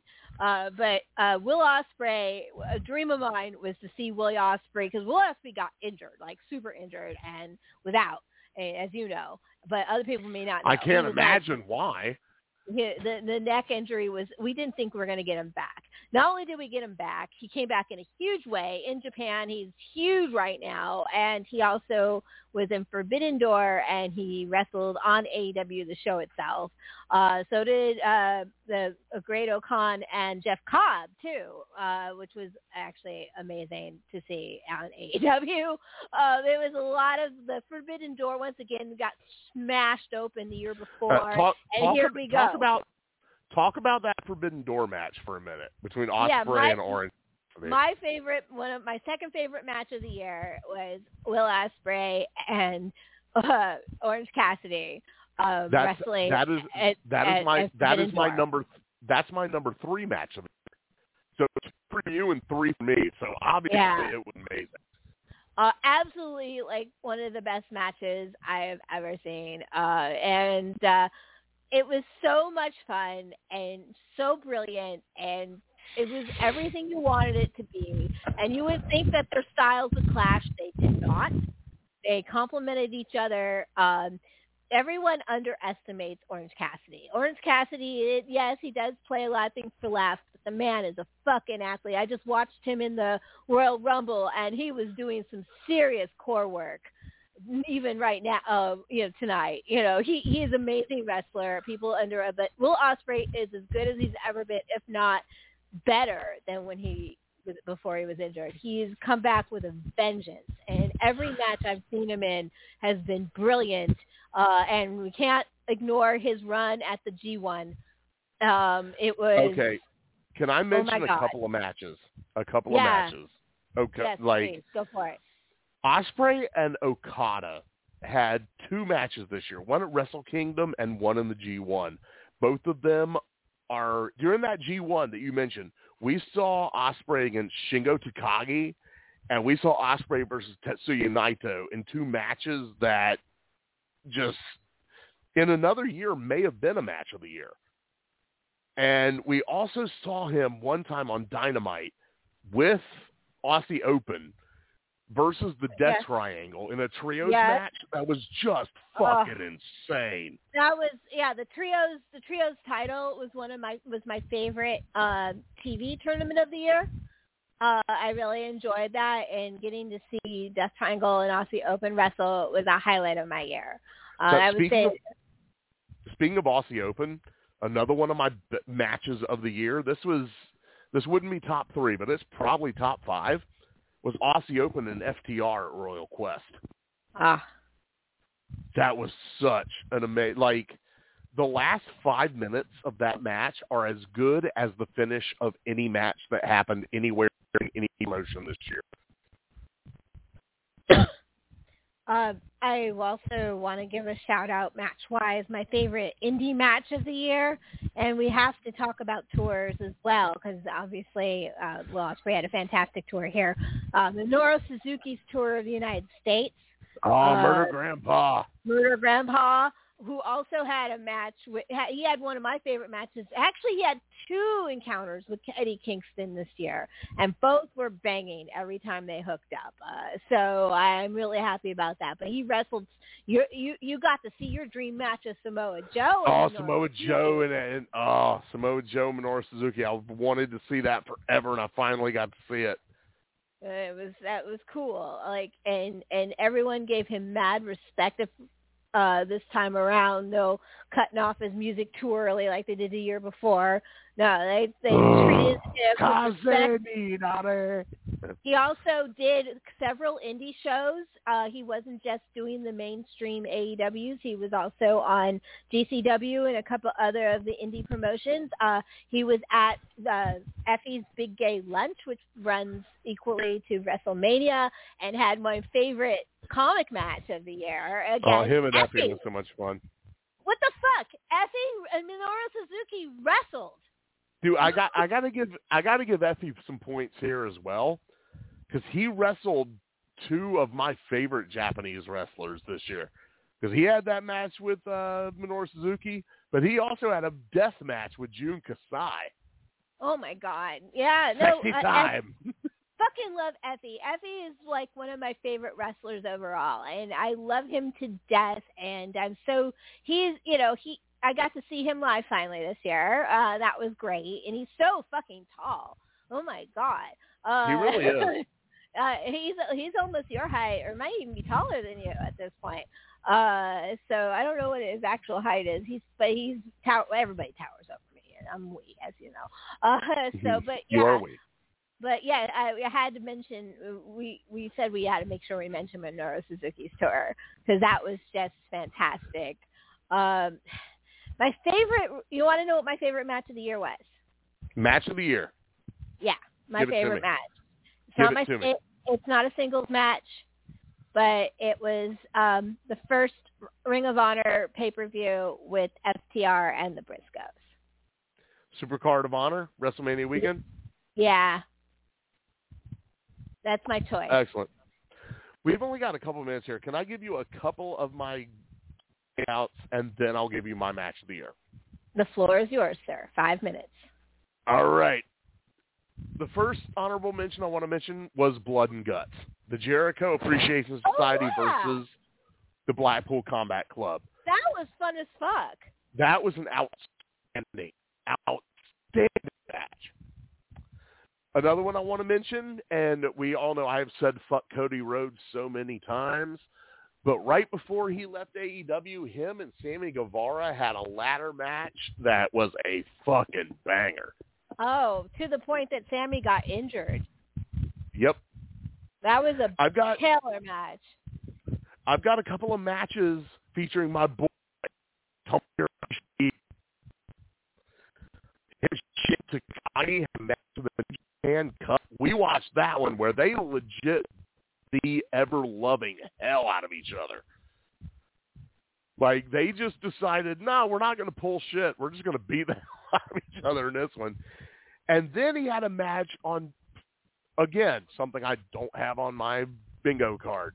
If you had told me that Chris Jericho and Tomohiro Ishii would have an amazing match on Dynamite where Ishii chopped him till he bled, I wouldn't have believed you.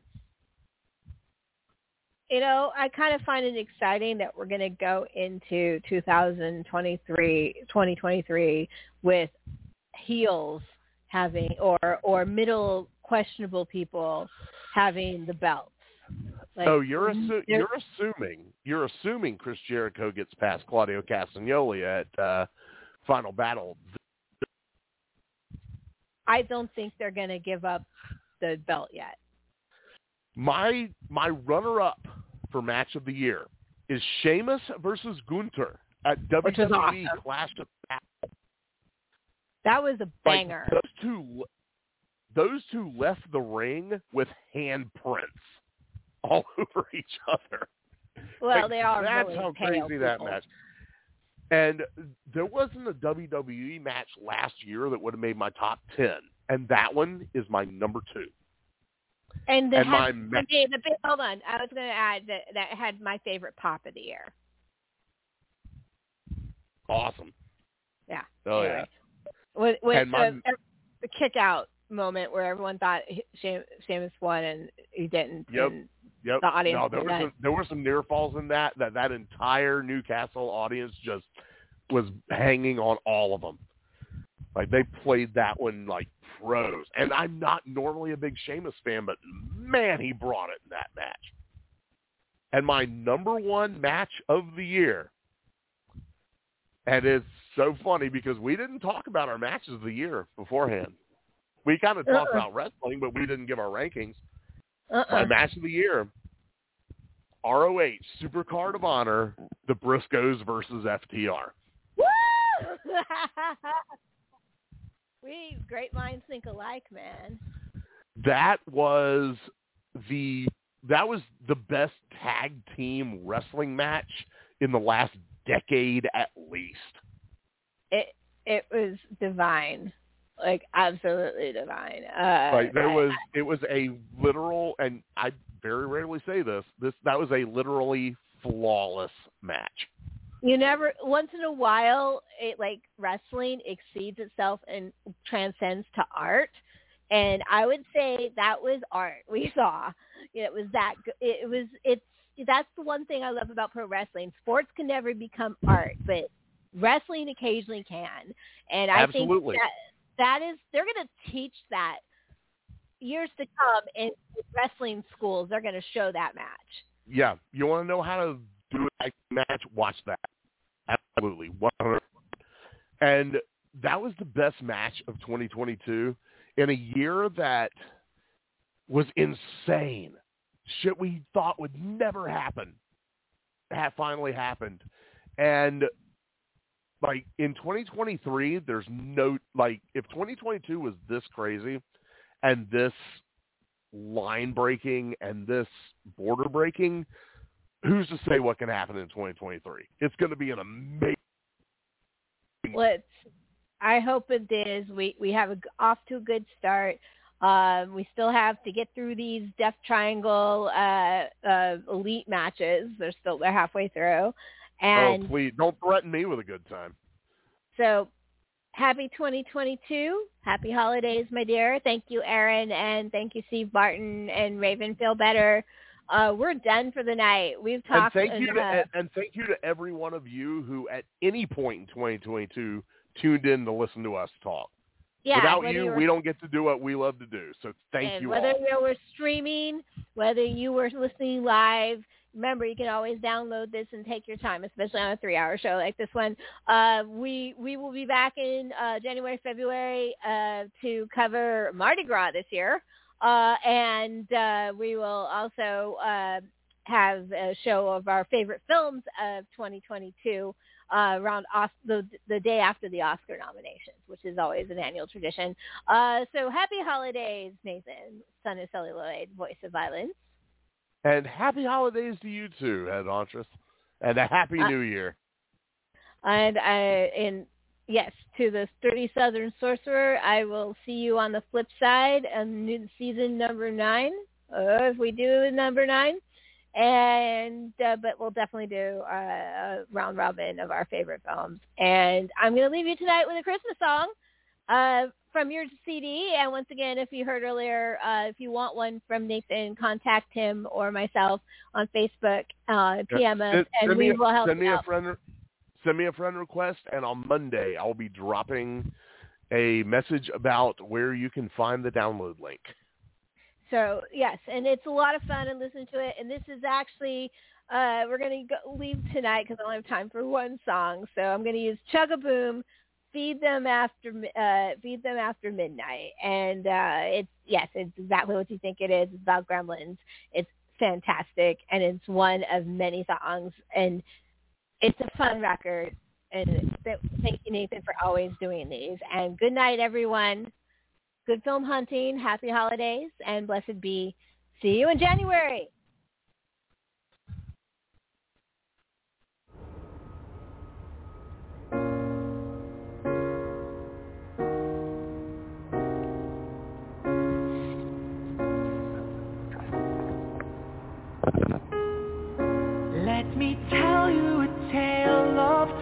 Quaint little place in Chinatown.